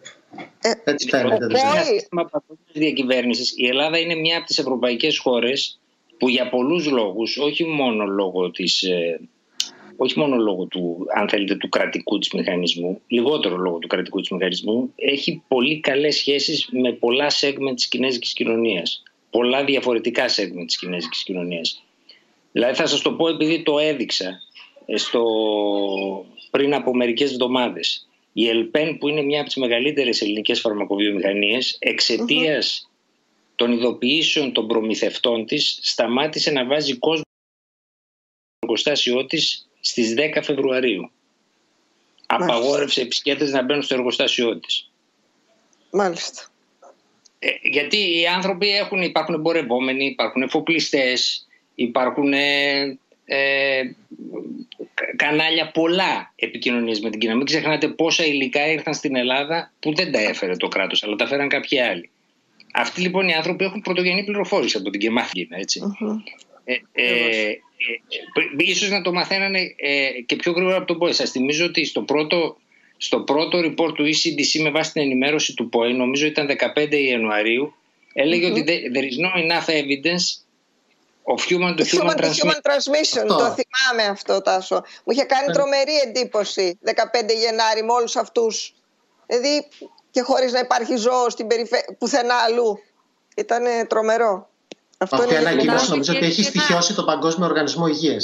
Δηλαδή πιστεύω ότι εξαιτίας αυτής της ανακοίνωσης μπορεί να αλλάξει ο Παγκόσμιος Οργανισμός Υγείας. Γενικότερα έχει στοιχειώσει τις ζωές πολιτικών στη Δύση το τελευταίο διάστημα. Όμως κάτι. Δεν νομίζω ότι φταίει μόνο πόη. Για τον Τάσο, ναι. Ναι, Ιωάννα, έλα. Λέω, δεν νομίζω ότι φταίει μόνο ο ΠΟΗ στην παρούσα φάση. Νομίζω ότι γενικώς είχαμε συνηθίσει με το SARS και το MERS να θεωρούμε ότι υπάρχουν κάτι επιδημίες ασιατικές, ρε παιδί μου. Ενώ η θεωρία στην επιδημιολογία λέει ότι, παιδιά, περιμένετε μια ζωονόσο θα ενσκύψει. Σήμερα, αύριο, δεν ξέρουμε το πότε, αλλά η σιγουριά ότι θα ενσκύψει και με δεδομένο το ότι η αύξηση του πληθυσμού και η καταστροφή των οικοσυστημάτων μας έχει φέρει σε επαφή με ζώα που δεν ερχόμασταν σε επαφή. Δεν είχε καμία δουλειά η νυχτερίδα να κατέβει να έρθει κοντά μας, ας πούμε. Όλα αυτά συνηγορούν υπέρ της άποψης ότι, παιδιά, οι ζωονόσοι θα έρθουν. Λοιπόν, το ότι εμείς θεωρούσαμε ότι φτηνά τη γλιτώσαμε με το SARS, φτηνά και με το MERS, αυτό θα γίνεται, βρε παιδί μου, θα είναι εκεί στην Ασία. Βλέπετε όμως ότι δεν. Νομίζω ότι έχει και μία τέτοια παράμετρο. Και το θέμα είναι αν λειτουργήσαν και μηχανισμοί όμως. Θα παίξει ρόλο και για τις πολιτικές της επόμενης μέρας αυτή, έτσι. Αυτό λέω, γιατί ό,τι έγινε. Θέλω να θυμίσω κάτι που εμείς οι παλιότεροι το θυμόμαστε. Το 1986, όταν έγινε το ατύχημα του Τσερνομπίλ, το μάθαμε από τη Σουηδία που μέτρησε υψηλά ποσοστά ραδιενέργειας. Σωστά. Τώρα, όταν ξέσπασε ο κορονοϊός στην Κίνα, το μάθαμε από την Ταϊβάν που δεν είναι μέλος του ΠΟΗ. Γιατί αυτή έκανε notify τον ΠΟΗ, της οποίας δεν είναι μέλος, ξαναλέω. Έτσι. Και στη συνέχεια, 24 ώρα αργότερα, ειδοποίησαν οι Κινέζοι τον ΠΟΗ ότι υπάρχει ένας ιός και δεν ξέρω εγώ τι κλπ. Όταν είχαν βρει τα Ιβανέζοι τους άλλους στο αεροδρόμιο, γιατί υπάρχουν πολλοί άνθρωποι στην Ταϊβάν που δουλεύουν στην Βουχάν και γυρνάγανε πίσω ακόμα στη χώρα τους. Δεν γνωρίζουμε πότε ενημερώθηκε ακόμα από ΠΟΗ. Νομίζω ότι είναι κάτι που θα μάθουμε στα επόμενα χρόνια μέσα από τη δημοσιογραφική έρευνα. Δεν υπάρχει διαφάνεια. Επειδή μιλάμε για τους Ευρωπαίους όμως τώρα, οι Ευρωπαίοι στην αρχή πραγματικά την υπόθεση δεν την είχαν πάρει στα σοβαρά. Για πολλούς λόγους. Άλλοι γιατί δεν θέλαν να την πάρουν στα σοβαρά. Άλλοι γιατί πιστεύαν ότι δεν χρειάζεται να θυσιάσεις τόσο πολύ την οικονομία. Ρωτάει ο Γιάννης ο Αδαμίδης από το Sky, ας πούμε, γιατί έπρεπε να γίνουν όλα αυτά. Όταν φτάσει η χιονοστιβάδα στην πλατφόρμα του καφενείου, τρέχεις για να μην σε πλακώσει χιονοστιβάδα πλέον. Δεν κάθεσαι να δεις τι έκανες λάθος εκείνη την ώρα. Λοιπόν, οι Ευρωπαίοι πιάστηκαν κάπως έτσι. Δηλαδή, όλα γίνανε μετά στην Ιταλία στην Ευρώπη. Δεν περίμενε κανείς ότι στην Ιταλία θα πεθάνουν όλοι αυτοί οι άνθρωποι. Οι Ιταλοί χάσανε ένα μήνα, τώρα το ξέρουμε. Και τώρα το ξέρουν και αυτοί. Αλλά χάσανε ένα μήνα. Θέλανε να κάνουν την έκθεση. Κάναν την έκθεση. Αλλά αυτό είχε ένα τίμημα. Οι Αυστριακοί θέλανε να κάνουν τα sport d'hiver. Τα κάναν τα sport d'hiver, αλλά είχε αυτό ένα τίμημα.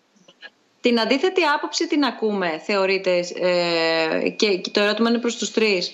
Θέλω να πω ότι βλέπουμε ποια είναι η κυρίαρχη άποψη των επιστημόνων κατ' επέκταση και των όσων μεταδίδουν την ενημέρωση και την πληροφορία, ότι ναι, δεν γνωρίζουμε πολλά για αυτόν τον ιό, αλλά πρέπει να πάμε σε lockdown, πρέπει να κινητοποιηθούμε για ένα διάστημα για να προστατευτούμε. Και υπάρχουν κάποιες φωνές οι οποίες είτε βρίσκουν έδαφος, είτε κυκλοφορούν έτσι λίγο κάπως με πιο υπόγειο τρόπο, αν θέλετε, επίσης επιστημόνων που λένε ότι δεν υπάρχει χειρότερο από το να κλείσει σχολεία, για παράδειγμα, γιατί δεν κάνει τον κύκλο του ο ιός. Εγώ δεν θέλω να μπούμε σε μια συζήτηση εμείς τώρα δημοσιογράφοι και να πούμε ποιο είναι το σωστό. Ρωτάω αν είναι σωστό να ακούς μόνο το ένα ή να βάζεις στο τραπέζι όλες τις προσεγγίσεις για ένα τέτοιο θέμα κιόλας. Δεν ξέρω, ίσως και αυτό είναι μια παράμετρος. Νομίζω ότι πρέπει να τα ακούς όλα. Αλλά το είπα και στις μεταξύ μας συζητήσεις.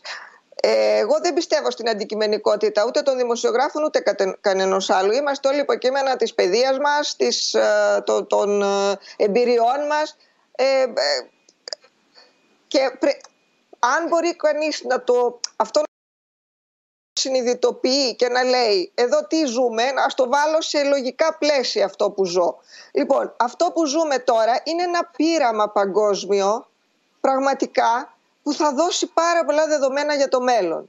Αλλά δεν μπορείς το πείραμα αυτό να το κατευθύνεις και ούτε είναι σωστό να το κατευθύνεις με τέτοιο βαθμό άγνοιας. Τι εννοώ? Είναι πολύ πιθανό να αν αφήναμε τα σχολεία να ήταν πολύ καλύτερα τα πράγματα. Ναι, αλλά ότι θα ήταν καλύτερα. Και σε κοινωνίες όπως η ελληνική, που το παιδάκι που γυρνάει θα πάρει αγκαλίτσα τη γιαγιά που το κρατάει, γιατί ξέρουμε πως είμαστε στην Ελλάδα, και ξαφνικά μετά από λίγο η γιαγιά θα αρρωστήσει. Δεν ξέρω. Δηλαδή νομίζω ότι εδώ το σκεπτικό ήταν πάντοτε να κάνουμε το λιγότερο κακό με βάση αυτά που ξέρουμε. Έχει έρθει ένα ερώτημα προς εσένα, ναι, Ιωάννα, σε αυτό το οποίο λέει. Τι θα σημαίνει αυτό το λέει, οδεύουμε προς ανοσία της αγέλης με το σταδιακό άνοιγμα της οικονομίας. Οδεύουμε σε αυτή τη συνθήκη. Τι θα σημαίνει αυτό? Εάν τα ανοιχτά επιστημονικά δεδομένα διευκολύνουν την παραγωγή υπολογιστικών μοντέλων που θα μειώσουν το ρίσκο των ανθρώπων που θα λάβουν μέρος σε πειράματα και θα επιταχύνουν τη διαδικασία ή όχι? Καταρχάς για να πούμε κάτι για την ανοσία της αγέλης. Για να επιτευχθεί η ανοσία της αγέλης σε έναν πληθυσμό χρειάζεται το 65 με 70% του πληθυσμού να έχει αντισώματα και αυτά να έχουν την ικανότητα να εξουδετερώσουν τον ιό, να είναι και μιας κάποιας ποιότητας. Επουδενή σε ένα μήνα και σε δύο δεν πρόκειται να έχουμε ανοσία της αγέλης. Για να γινόταν αυτό θα έπρεπε να έχουμε μολυνθεί όλοι μαζικά, να έχουμε πάθει δηλαδή φαινόμενα χειρότερα της Ιταλίας. Τώρα, τι λέει τα ανοιχτά επιστημονικά, την παραγωγή υπολογιστικών μοντέλων που θα μειώσουν το ρίσκο των ανθρώπων. Δύσκολο να το πει κανείς αυτό. Ελπίζει κανείς ότι οι άνθρωποι που δέχονται να λάβουν μέρος στις κλινικές δοκιμές εμβολίων επιλέγονται με το σωστά, γιατί δεν αρκεί να πάνε από γεια σας, εγώ θέλω να γίνω πειραματόζωο για το εμβόλιο, θα περνούν μια επιλογή και νομίζω η μεγάλη συζήτηση τώρα είναι αυτή η επιλογή με τι κριτήρια θα γίνει. Τα μοντέλα πάντα βοηθούν, αλλά τα μοντέλα, όπως λέει και κάποιος, και θα σας πω και ποιος, τον έχουμε στο Science την ερχόμενη εβδομάδα, λέγεται Γιώργιος Μπαρμπαστάτης, είναι μηχανολόγος, μηχανικός στο MIT και κάνουν ακριβώς αυτού του είδους τα μοντέλα και μάλιστα χρησιμοποιούν και νευρονικά δίκτυα. Τα μοντέλα τα εκπαιδεύουν. Τα μοντέλα εκπαιδεύονται με ό,τι γνώση, εντός εγωικών, πληροφορία τα ταΐσεις. Άρα δεν μπορούμε από τα μοντέλα να περιμένουμε πολλά πράγματα, εάν δεν έχουμε πρώτα να τους δώσουμε την πληροφορία. Και έρχομαι τώρα στην έλλειψη πληροφορίας. Θανάση, σε είδα που σου άρεσε αυτό που είπα. Ναι, γιατί είναι το μεγάλο ζητούμενο το οποίο πρέπει να μας απασχολεί σε όλους τους δημοσιογράφους. Είναι όλα αυτά τα μοντέλα, όλες οι αποφάσεις, οι πολιτικές που λαμβάνονται αυτή τη στιγμή σε όλα τα κράτη στηρίζονται σε κάποια τέτοιου τύπου μαθηματικά μοντέλα. Μοντέλα πρόβλεψης, μοντέλα μηχανικής μάθησης κτλ. θεωρώ ότι οφείλουν όλες οι κυβερνήσεις και η ελληνική και όλες οι κυβερνήσεις να δώσουν ανοιχτά στη δημοσιότητα όλα τα μοντέλα τα οποία χρησιμοποιούν για να λάβουν αυτές τις αποφάσεις. Θεωρώ ότι είναι κορυφαίο ζήτημα αυτή τη στιγμή και θα είναι και στο μέλλον. Τι μοντέλα χρησιμοποιούν, ώστε να έχουμε τη δυνατότητα και οι άλλοι επιστήμονες να τα ελέγξουν και να τα βελτιώσουν, ώστε να μπορέσουν να αποδείξουν στον κόσμο ότι αυτά οι αποφάσεις που λαμβάνονται, λαμβάνονται με βάση κάποια επιστημονικά δεδομένα και όχι κάποια πολιτικά παιχνίδια. Είναι η διαφάνεια αυτή τη στιγμή στη διαχείριση. Είναι κορυφαίο ζήτημα για μένα, όχι μόνο προσωπικά. Θεωρώ ότι όλοι οι δημοσιογράφοι θα πέσουμε μπροστά σε αυτή την ιστορία, όπως και η διαφάνεια, Τάσο, στην οικονομική διαχείριση της πανδημίας. Αυτό ήταν ένα ερώτημα που ήθελα να θέσω. Τα πόσο έχουμε και αυτή την όψη του νομίσματος ή θα αρχίσουμε τώρα σιγά σιγά να τη βλέπουμε. Υπάρχει ένα ερώτημα που τέθηκε σε μένα πριν για το αν πιστεύω ότι τα στοιχεία του ΕΟΔΥ. Νομίζω ότι έχω απαντήσει σε έναν βαθμό σε αυτό. Όταν έθεσα το ερώτημα του underreporting σε κάποιον αξιωματούχο του Υπουργείου Υγείας πριν 1,5 μήνα και του λέω δεν μπορεί να έχεις 4% θνητότητα, δεν έχεις 4% θνητότητα με αυτά τα νούμερα, έχεις μικρότερη θνητότητα, άρα ο παρανομαστής σου σε σχέση με το πώς συνόσησαν είναι λάθος. Τσακωθήκαμε βέβαια σε αυτό το σημείο. Μετά από μερικές μέρες είπε ο Τσιόδρας ότι μπορεί να είναι δεκαπλάσιο το νούμερο, δεν ξέρω αν το θυμάστε αυτό. Πάρα πολύ καλά, η αλήθεια, η αλήθεια είναι, για να λέμε του στραβού το δίκιο, ότι δεν υπάρχει ευρωπαϊκή χώρα, ακόμα και η Γερμανία με αυτά τα τεστ που κάνει, που έχει the record straight. Δηλαδή σήμερα αρρωστήσαν σε ένα σφαγείο στη Γερμανία, βρέθηκαν 200 θετικοί. Αυτοί δεν αρρωστήσαν σήμερα και χθες άρρωστοι ήταν. Και προχθές άρρωστοι ήταν. Χθες άδειασε ένα γυροκομείο στο Βερολίνο με 150 θετικούς. Ούτε αυτούς τους είχαν πάρει χαμπάρι. Έτσι. Δηλαδή, μα γι' αυτό το λόγο Τάσο, δεν είναι και ο αριθμός των κρουσμάτων δεν λέει και τίποτα, έτσι. Ναι. Σε κάτι τέτοιους χώρους πιθανόν να έχουμε και εμείς προβλήματα τα οποία τα βρούμε αργότερα. Άρα, τα είχαμε στο κρανίδι. Όταν έτσι αυτό το ερώτημα, μου είχε πει αυτός ο αξιωματούχος. Έχεις δίκιο για τα κρούσματα, αλλά οι νεκροί δεν λένε ψέματα. Σωστά. Οι νεκροί είναι νεκροί. Άρα ας αναλογιστούμε όλοι μας τι μας καθυλώνει κάθε μέρα και πού είναι το νόημα. Αυτό λοιπόν είναι ένα επιχείρημα που όσο και αν έχω κάποια ερωτηματικά πρέπει να το ακούσω. Γιατί έχει κάτι αυτό το επιχείρημα. Σωστά. Έτσι. Μάλιστα γιατί υπάρχει και μια από την ανάποδη ότι έχει 1-3 εγκεφαλικά και έχει και υποκείμενο στεφανιαίο και Πάρκινσον και πεθαίνει με κορονοϊό. Η στατιστική γράφεται ότι πέθανε από κορονοϊό.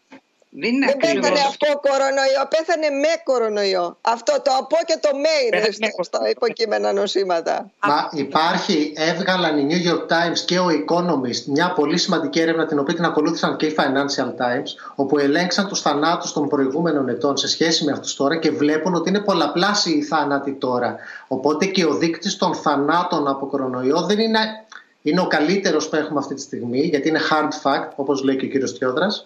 Αλλά δεν ξέρουμε ακόμα πολλά πράγματα. Το θέμα είναι όμως να τεθούν αυτά τα ερωτήματα κατά τη γνώμη μου και να πιέσουμε ώστε να λάβουμε όσο το δυνατόν περισσότερες απαντήσεις και περισσότερα δεδομένα ώστε να μπορέσουμε να τα αξιολογήσουμε. Υπάρχει ένα ερώτημα που διακόπτω που συνδέεται με αυτό που έχει σχέση με τα τεστ που έδειξε ο Θανάσης. Το ερώτημα λέει... είναι για τα τεστ. Τάσο, συγγνώμη. Απλά για να το βάλω και να το ρωτήσετε και να το απαντήσετε συνολικά. Καλησπέρα σας. Γιατί δεν γίνεται συζήτηση για την έλλειψη τεστ στην Ελλάδα? Στη Βρετανία, λέει, στοχεύουν στο να κάνουν 100.000 τεστ την ημέρα. Στην Ελλάδα, από αυτά που βλέπω, γίνονται 1.500 την ημέρα και προχθές 3.000. Γίνεται μεγάλη συζήτηση για την έλλειψη των τεστ. Δεν είναι αλήθεια ότι δεν γίνεται. Ίσως να γίνεται και η λάθος συζήτηση για την έλλειψη των τεστ. Γιατί για παράδειγμα...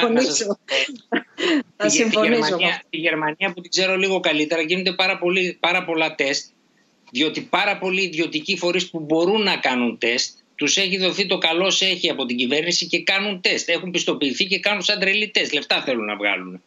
Έτσι. Και πληρώνονται αντίστοιχα από τα ταμεία. Εδώ πέρα υπάρχουν δύο απαντήσεις σε αυτό το πράγμα. Η μία απάντηση είναι ότι δεν έχουμε τρόπο να τους πιστοποιήσουμε και δεν είναι πάντα σόι όλοι αυτοί που είναι εκεί έξω. Αλλά υπάρχουν και μερικά άλλα θέματα που τίθενται, όπως για παράδειγμα έχω ακούσει πολλές φορές τον πρώην βουλευτή τον Κώστα τον Παριώτα να μου λέει αυτό το πράγμα, ότι υπάρχουν κάποιοι στο χώρο των τεστ που έχουν τα τιμάρια τους, ας πούμε, και δεν θέλουν να αφήσουν άλλους να μπουν μέσα. Πάντως στην Ελλάδα αυτή τη στιγμή, εάν δείτε τα νούμερα που έδωσε ο Σκέρτος χθες για την επάνωδο στην κανονικότητα, προβλέπεται, είναι μια υποσημείωση, ένας αστερίσκος είναι, Θανάση, και εγώ στην αρχή δεν τον πρόσεξα. Προβλέπεται ένας θηριώδης αριθμός τεστ για την επόμενη περίοδο. 38.000 το μήνα μόνο PCR στο γενικό πληθυσμό, εκτός από τους κλειστούς πληθυσμούς και εκτός από τα τεστ αντισωμάτων. Το πρόβλημα είναι που θα τα βρούμε αυτά. Ναι, αλλά είναι ο μόνος τρόπος για να επανέλθει οποιαδήποτε κανονικότητα, είναι ο μόνος τρόπος. Τα τεστ. Γιατί όμως, δεν συμφωνώ σε αυτό. Γιατί να είναι ο μόνος τρόπος? Ένα αρνητικό τεστ σήμερα δεν σημαίνει ότι αύριο είμαι πάλι αρνητική. Δεν μπορεί κάθε μέρα να εξετάζει πριν βγει από την χώρα. Γιατί πριν να βοηθήσει ένα τεστ? Θέλω να πω ότι είναι πολύ μεγάλη συζήτηση βέβαια, αλλά μας απασχολεί όλους. Ένα τεστ τι μπορεί να σου δείξει σήμερα για τα επόμενα 5 λεπτά κιόλας? Δηλαδή κάνω το τεστ και βγαίνω και κολλάω δυνητικά. Καταρχάς ξεκινάμε με το ότι όλοι πρέπει να συμπεριφερόμαστε σαν να είμαστε θετικοί. Το θετικό τεστ σημαίνει ότι θα απομονώσουμε καλύτερα το άτομο και το περιβάλλον του, ώστε να μην μολύνουν ταυτόχρονα πάρα πολύ περισσότερο κόσμο. Σε αυτό έγκυται η αξία. Όλοι είμαστε θετικοί αυτή τη στιγμή και όταν βγούμε έξω θεωρητικά είμαστε θετικοί. Εγώ φοβάμαι πολύ την άνεση αυτού νου που θα πάρει αρνητικό τεστ για τη συμπεριφορά του. Δηλαδή θέλει εκπαίδευση να αντιληφθεί κανείς ότι αρνητικός τώρα δεν σημαίνει τίποτα. Πολλό δε μάλλον που μπορεί μέχρι να πάρω την απάντηση να είμαι ήδη θετικός, γιατί δεν την παίρνεις και αμέσως, αν δεν το κάνουμε, δεν είναι ταχύ το τεστ. Λοιπόν, 3 μέρες μετά ή 2 μέρες ή και 1 μέρα μπορεί να έχω συμπτώματα. Δηλαδή να ήμουν αρνητική. Μα και το μετά... είδαμε αυτό και σε κάποια περιστατικά δεν το είδαμε αυτό? Να έχουν διαγνωστεί αρχικά, να έχουν βγει αρνητικοί στο τεστ και στο δεύτερο που για κάποιο λόγο τους επαναλήφθηκε, να ασθενήσενο που ασθένησαν τελικά καταγεγραμμένα κρούσματα, να έχουν βγει θετικοί. Είδαμε, λέει, άλλο ερώτημα, έρευνα της Ευρωπαϊκής Ένωσης κατά της παραπληροφόρησης. Παρακαλώ πολύ, αν μπορούμε να το δούμε, να πιάνετε να έχει μαλακώσει τα ευρήματα για την Κίνα, κάτι που έκανε έξαλλες στις Ηνωμένες Πολιτείες. Πώς πιστεύετε ότι θα παίξει ρόλο η πληροφορία στο νέο μετά-COVID γεωπολιτικό σκηνικό? Αυτό νομίζω είναι διάλογοι μόνο γι' αυτό πρέπει να γίνουν. Ναι, και εγώ. Και δεν είμαι η καταλληλότερη να απαντήσω. Οπότε... Τάσο, θέλεις ένα σχόλιο? Κάτι να απαντήσουμε? Δεν είμαι ειδικός στα γεωπολιτικά, αλλά...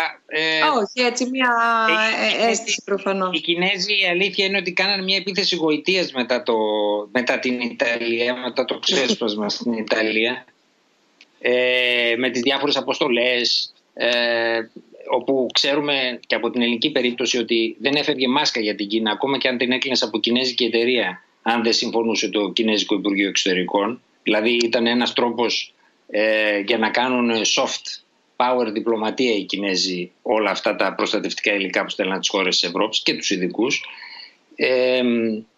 Μετά βγήκε η περίφημη ιστορία από το επίσημα μέσα που ελέγχει το Κινέζικο κράτος, ότι είναι ένας κατασκευασμένος στην Αμερική ιός, τον οποίο δεν έκανε προσπάθεια να τον διαψεύσει το Κινέζικο κράτος στην Κίνα, όσο κυκλοφορούσε αυτό στην Κίνα. Υπήρξαν αυτά, όπως υπήρξαν και στη Γερμανία καταγγελίες δημοσίων υπαλλήλων ότι τους πλησίασαν οι Κινέζοι και προσπάθησαν να τους πείσουν ότι να γράψουν εκθέσεις που ήταν λιγότερο κριτικές για την Κίνα, ας το πούμε έτσι, στην αρχή της πανδημίας. Αλλά να σας πω κάτι, και οι δυτικές χώρες αυτό δεν θα έκαναν αν ξεκινούσε από αυτές τις πανδημίες. Δηλαδή κάπου πρέπει να βάλουμε και ένα κάθε χώρα που κάνει διπλωματία προφανώς προσπαθεί να περιορίσει τις αρνητικές συνέπειες για την ίδια. Δηλαδή δεν είμαι τόσο σίγουρος ότι αυτή είναι μια ιστορία η οποία πρέπει να οδηγήσει σε περισσότερη αντιπαράθεση από ότι σε περισσότερη συνεργασία. Διότι εγώ διαβάζοντας τα χαρτιά των Κινέζων για τον τις δουλειές που έχουν κάνει, τις όποιες δουλειές έχουν κάνει, χωρίς να έχω το background της Ιωάννας Σουφλέρη, έμαθα πράγματα που είναι χρήσιμα για την Ευρώπη. Και τώρα που περνάμε στην επόμενη φάση, κάνουμε πράγματα που οι Κινέζοι τα κάνανε πρώτοι. Και όχι μόνο οι Κινέζοι, και οι άλλοι Ασιάτες. Μάλιστα, οι άλλοι Ασιάτες είναι πιο δύσπιστοι απέναντι στους Κινέζους από ότι οι Ευρωπαίοι. Ίσως να τους ξέρουν καλύτερα.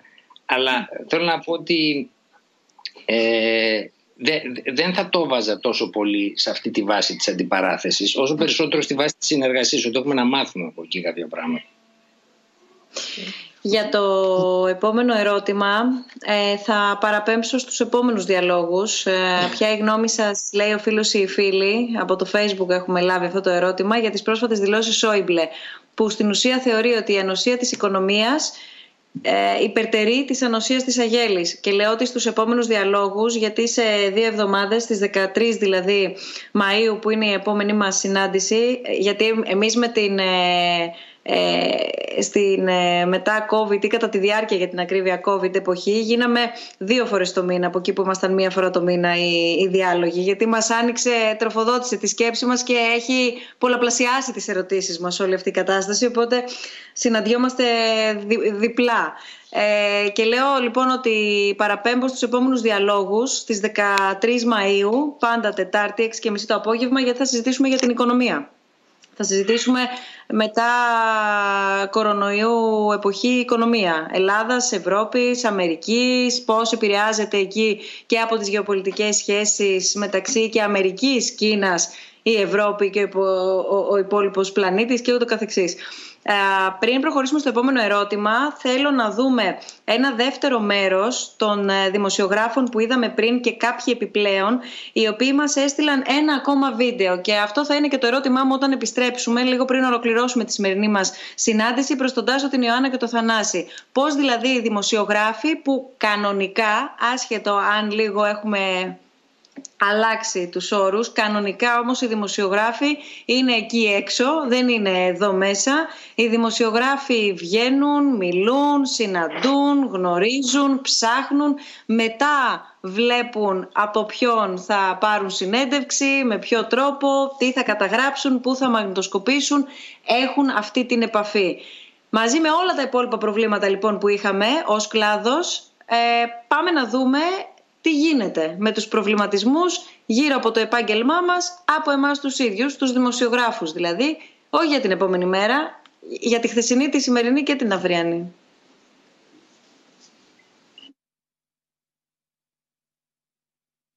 Σε μια περίοδο που η ανάγκη για έγκαιρη και έγκυρη ενημέρωση είναι πιο μεγάλη από ποτέ, ακούμε για εκπεριτροπής σε εργασία, για αναστολές συμβάσεων σε συναδέλφους, δημοσιογράφους και τεχνικούς που εργάζονται στα μέσα μαζικής ενημέρωσης, ενώ το εργασιακό μέλλον όλων μας είναι αβέβαιο μετά την καραντίνα. Ένα μεγάλο ερωτηματικό επίσης τίθεται και για το μέλλον των εφημερίδων, όπου η κυκλοφορία τους έχει καταποντιστεί εξαιτίας της ύπαρξης των περιοριστικών μέτρων, και το μεγάλο στοίχημα είναι αν θα υπάρχει επόμενη μέρα για αυτές. Ποιοι και πώς θα επιβιώσουν, δεδομένου πως η ποιοτική δημοσιογραφία κοστίζει.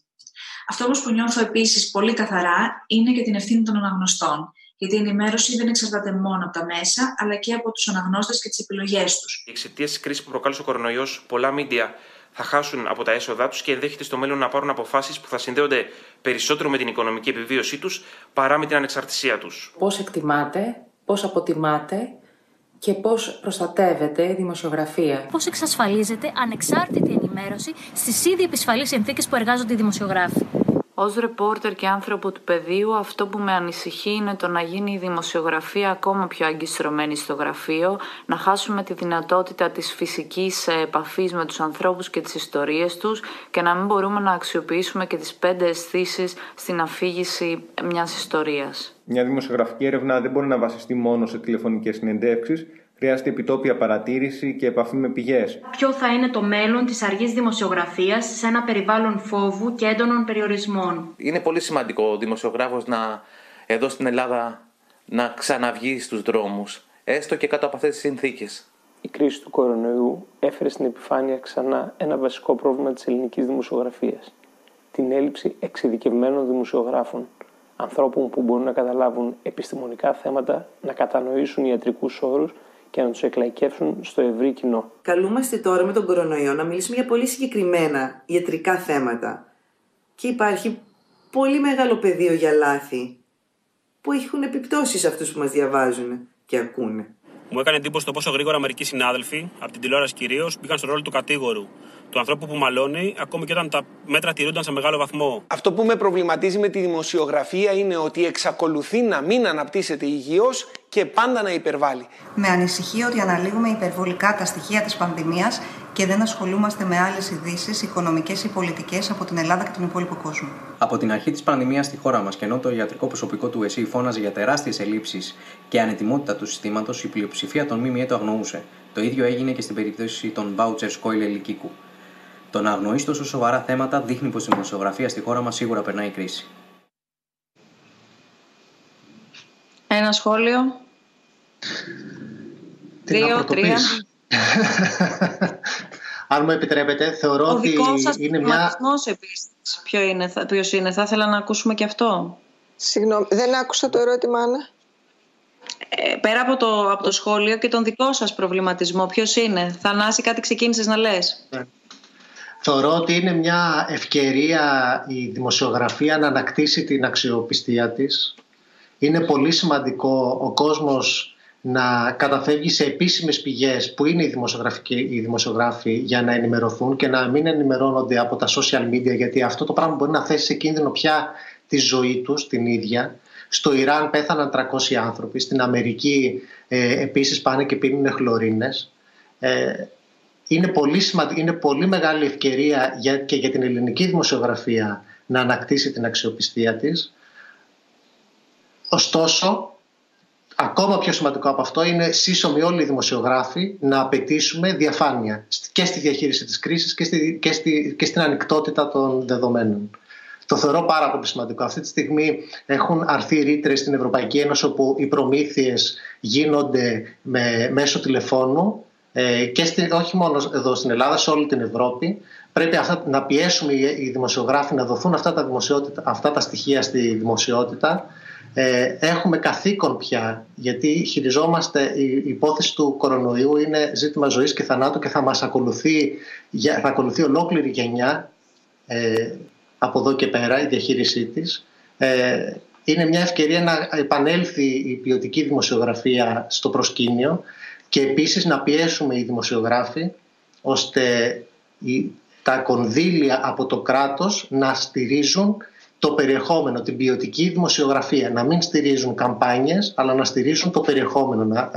Εάν είναι να βοηθούνται μέσα, να παράγουν καλύτερο, ποιοτικότερο περιεχόμενο, ώστε να μπορέσουμε να ενημερώνουμε καλύτερα τον κόσμο. Γιατί δυστυχώς το δημοσιογραφικό περιεχόμενο και το ποιοτικό δημοσιογραφικό περιεχόμενο είναι ακριβό, δεν είναι τόσο φθηνό.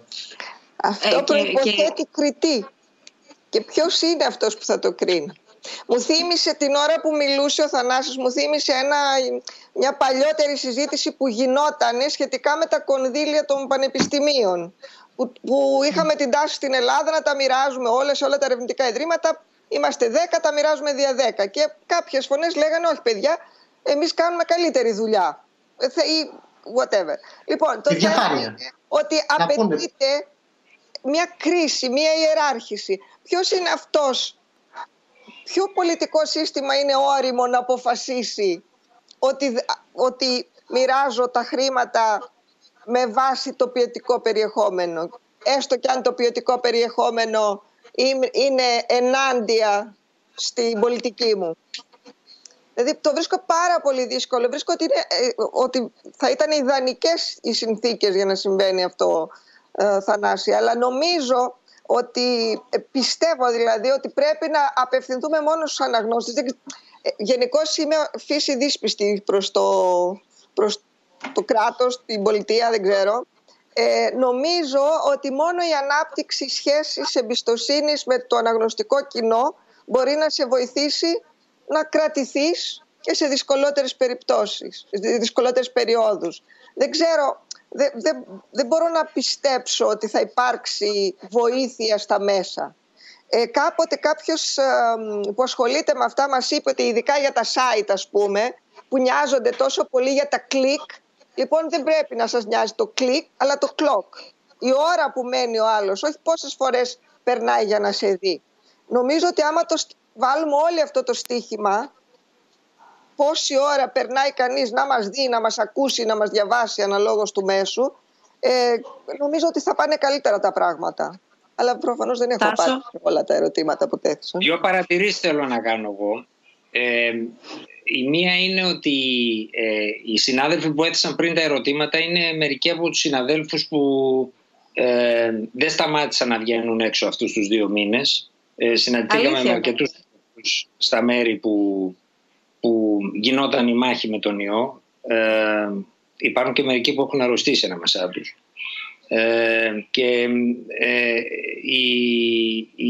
Το να βγεις έξω και να φέρεις αυτή την πληροφορία σε αυτές τις συνθήκες, πολλές φορές χωρίς ακριβώς το μέσο για το οποίο δουλεύεις να ξέρει τι δυσκολίες περνάς, είναι κάτι πολύ ενθαρρυντικό, έτσι, και αυτό πρέπει πολύ να το ξέρουμε. Πολύ μεγάλη αλήθεια αυτό που λες. Πολλές φορές το μέσο να αγνοεί τις συνθήκες τις οποίες εσύ και οι συνάδελφοι εκτίθενται για να φέρουν το θέμα. Αλλά υπάρχει και ένα δεύτερο πράγμα που νομίζω η Ιωάννα θα το εκτιμήσει πάρα πολύ. Συνέβη κάτι περίεργο σε αυτούς τους 2 μήνες. Ξαφνικά είδαμε τον Ταβερναράκη να γράφει άρθρο στην Καθημερινή και να απαντάει σε έναν κάτοχο βραβείου Νόμπελ γιατί ο ιός δεν έχει παρασκευαστεί σε εργαστήριο. Ναι. Και μάλιστα να έχει ολόκληρες σειρές του γενετικού υλικού του ιού τυπωμένο σε εφημερίδα. Δηλαδή υπήρχαν πάρα πολλοί άνθρωποι ειδικοί που, παρόλο ότι δεν χρησιμοποιούν τα γενικά μέσα ενημέρωσης, δηλαδή οι περισσότεροι από αυτούς τους ανθρώπους, για να πούμε τους στραβού του δίκαιου, μας περιφρονούν εμάς, γιατί ξέρουμε λίγα μπροστά. Ποιος είναι όμως ο Ταβερναράκης, γιατί δεν το ξέρουνε? Ο Ταβερναράκης είναι ένας από τους καλύτερους γενετιστές που έχουμε σε αυτή τη χώρα. Είναι διευθυντής στο ΙΤΕ, στο Ινστιτούτο Τεχνολογίας και Έρευνας της Κρήτης. Ναι. Λοιπόν, μπήκανε λοιπόν πάρα πολύ και γράψανε χρηστικά μέσα, και πιστεύω τα συμβατικά μέσα, ένας από τους λόγους, για να γυρίσω πριν στην έρευνα του Αριστοτέλειου, ένας από τους λόγους που τα συμβατικά μέσα ανέβασαν την αξιοπιστία τους ήταν ότι όταν, ας πούμε, το Κρήτη TV είχε τη μία μέρα τον Παυλάκη και την άλλη μέρα τον Ταβερναράκη. Το Κρήτη TV, έτσι.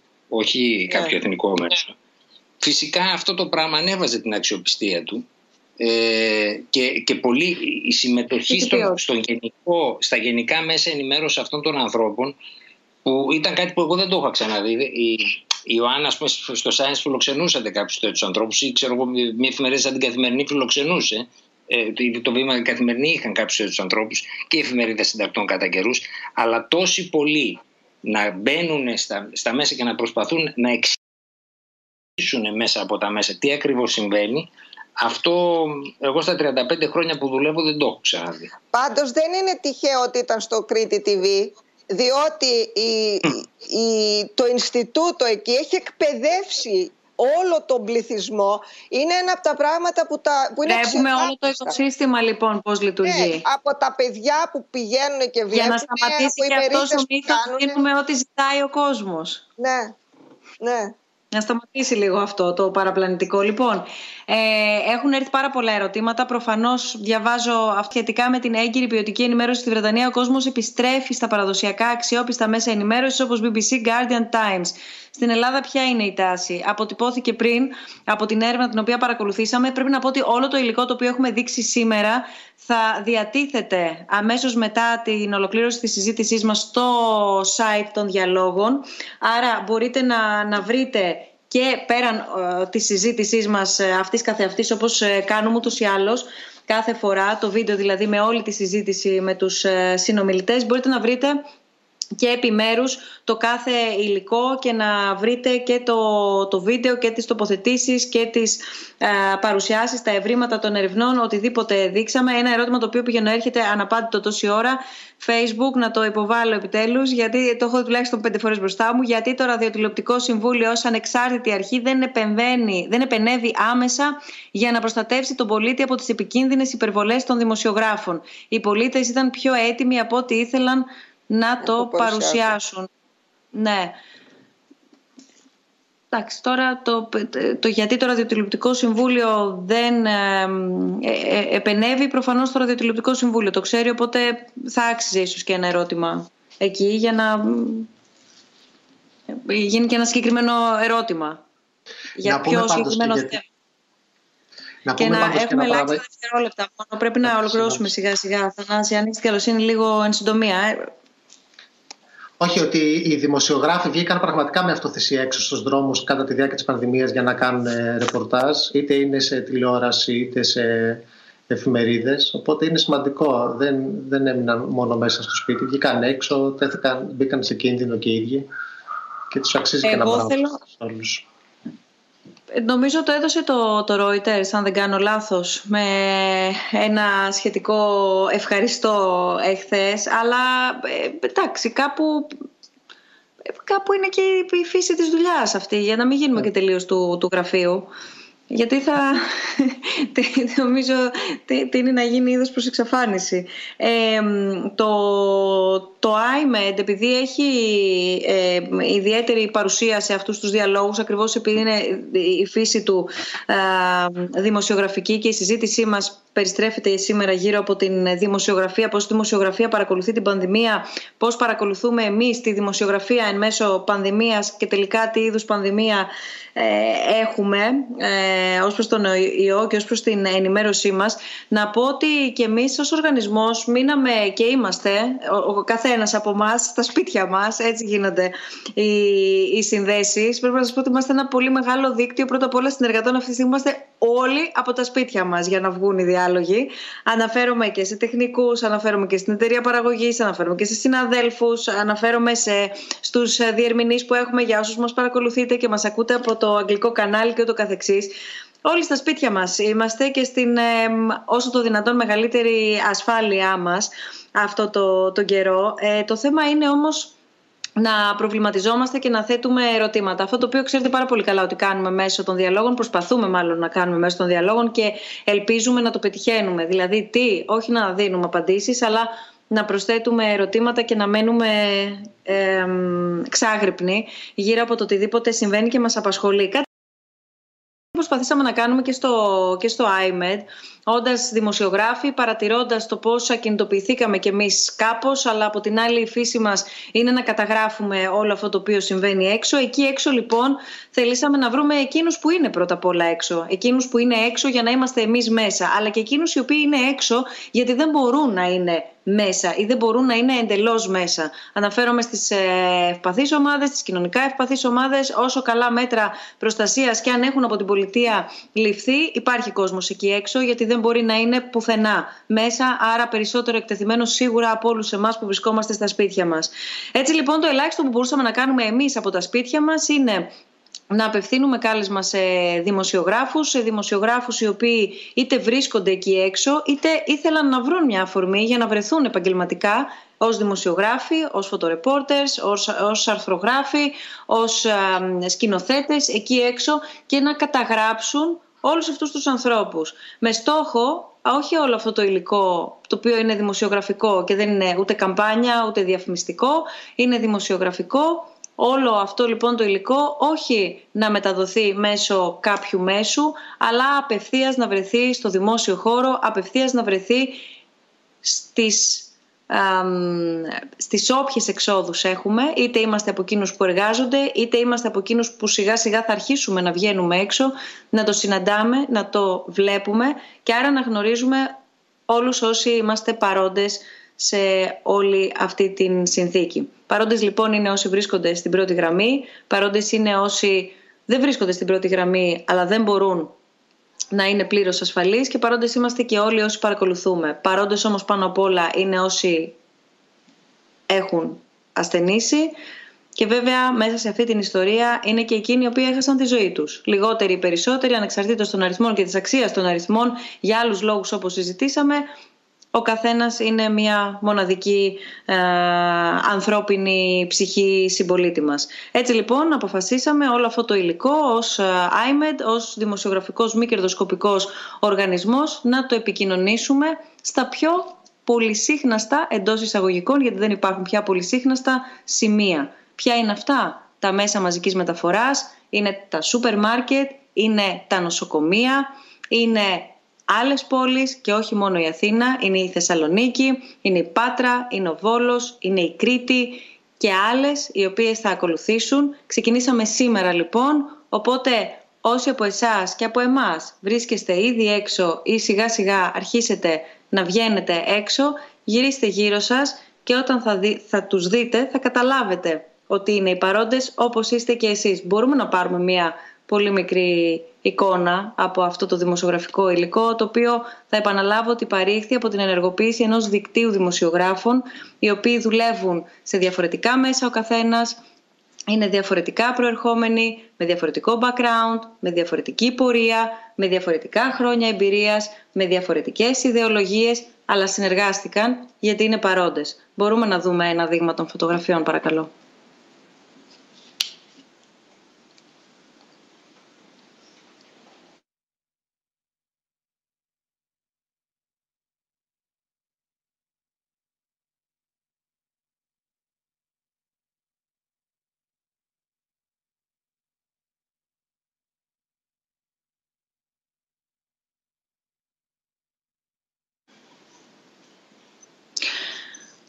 Όπως είδατε, όσο είδατε, γιατί θα τα δείτε και θα τα δούμε όλοι μας εκεί έξω, είναι προφανώς γιατροί, αλλά μέσα στα νοσοκομεία δεν είναι μόνο γιατροί, είναι νοσηλευτές, είναι όμως τραπεζοκόμοι που έρχονται μάλιστα και σε απευθείας επαφή και με τους δίσκους που μεταφέρουν του φαγητού, είναι καθαριστές και καθαρίστριες, είναι άνθρωποι του Δήμου οι οποίοι καθαρίζουν, είναι άνθρωποι της καθαριότητας που περνάνε για να μαζέψουν κάθε μέρα τα σκουπίδια μας, είναι άνθρωποι που μεταφέρουν τις παραγγελίες, τα delivery τα οποία αυξήθηκαν αυτό το διάστημα, είναι οι οδηγοί των μέσων μαζικής μεταφοράς, είναι τροχονόμοι, είναι λοιπόν μια σειρά. Είναι φαρμακοποιοί, θα δείτε και ανθρώπους που ανοίγουν καθημερινά το φούρνο για να πάρουμε ψωμί, είναι άνθρωποι οι οποίοι εργάζονται στην τροφοδοσία, είναι όλα αυτά που δεν έχω την αίσθηση ότι τους έχουμε χειροκροτήσει όλους, γιατί βγήκαμε να χειροκροτήσουμε, άμα βγούμε να χειροκροτήσουμε τουλάχιστον να τους θυμηθούμε όλους, γιατί η πρώτη γραμμή δεν έχει μόνο μία ειδικότητα. Θέλω να σας ευχαριστήσω πάρα πολύ για τη σημερινή σας παρουσία στους διαλόγους και για τη συζήτηση που είχαμε. Ιωάννα Σουφλέρη, Θανάσης Τρομπούκης. Είμαστε συντονισμένοι για να παρακολουθήσουμε τη συνέχεια των ερευνών σου, Τάσο, την επόμενη Τρίτη, το επόμενο επεισόδιο. Ιωάννα, παρακολουθούμε στο Βήμα Science όλα τα νεότερα γύρω από τις τρέχουσες εξελίξεις που ούτως ή άλλως παρακολουθούμε όλοι. Ας παρακολουθήσουμε λοιπόν από όσους έχουν μια εξειδικευμένη γνώση. Θανάσης Τρομπούκης, σε ευχαριστώ πάρα πολύ Θανάση. Θα παρακολουθούμε όλα τα δεδομένα στο βαθμό που υπάρχουν βέβαια ή στο βαθμό που υπάρχουν διεθνώς για να μπορέσουμε να παραπάνω. Ας ευχηθούμε να μην είναι πια ευχή αυτό αλλά αυτονόητο, για να έχουμε όσο πληρέστερη εικόνα χρειάζεται με προσοχή και πάντα με λίγη αμφιβολία, έτσι, για να δίνεται και η συνέχεια. Είναι μια λέξη την οποία έχω δανειστεί από την Ιωάννα, πρέπει να πω, η λέξη αμφιβολία στα δεδομένα όταν παρατίθενται, γιατί μόνο έτσι υπάρχει συνέχεια. Η επόμενη μας συνάντηση των διαλόγων πάντα σε περιβάλλον διαδικτυακό, όπως βλέπετε, την Τετάρτη 13 Μαΐου στις 6:30 το απόγευμα θα είμαστε εδώ για να συζητήσουμε τα της οικονομίας. Είμαστε όλοι παρόντες, με τον ένα με τον άλλο τρόπο. Παραμένουμε λοιπόν παρόντες.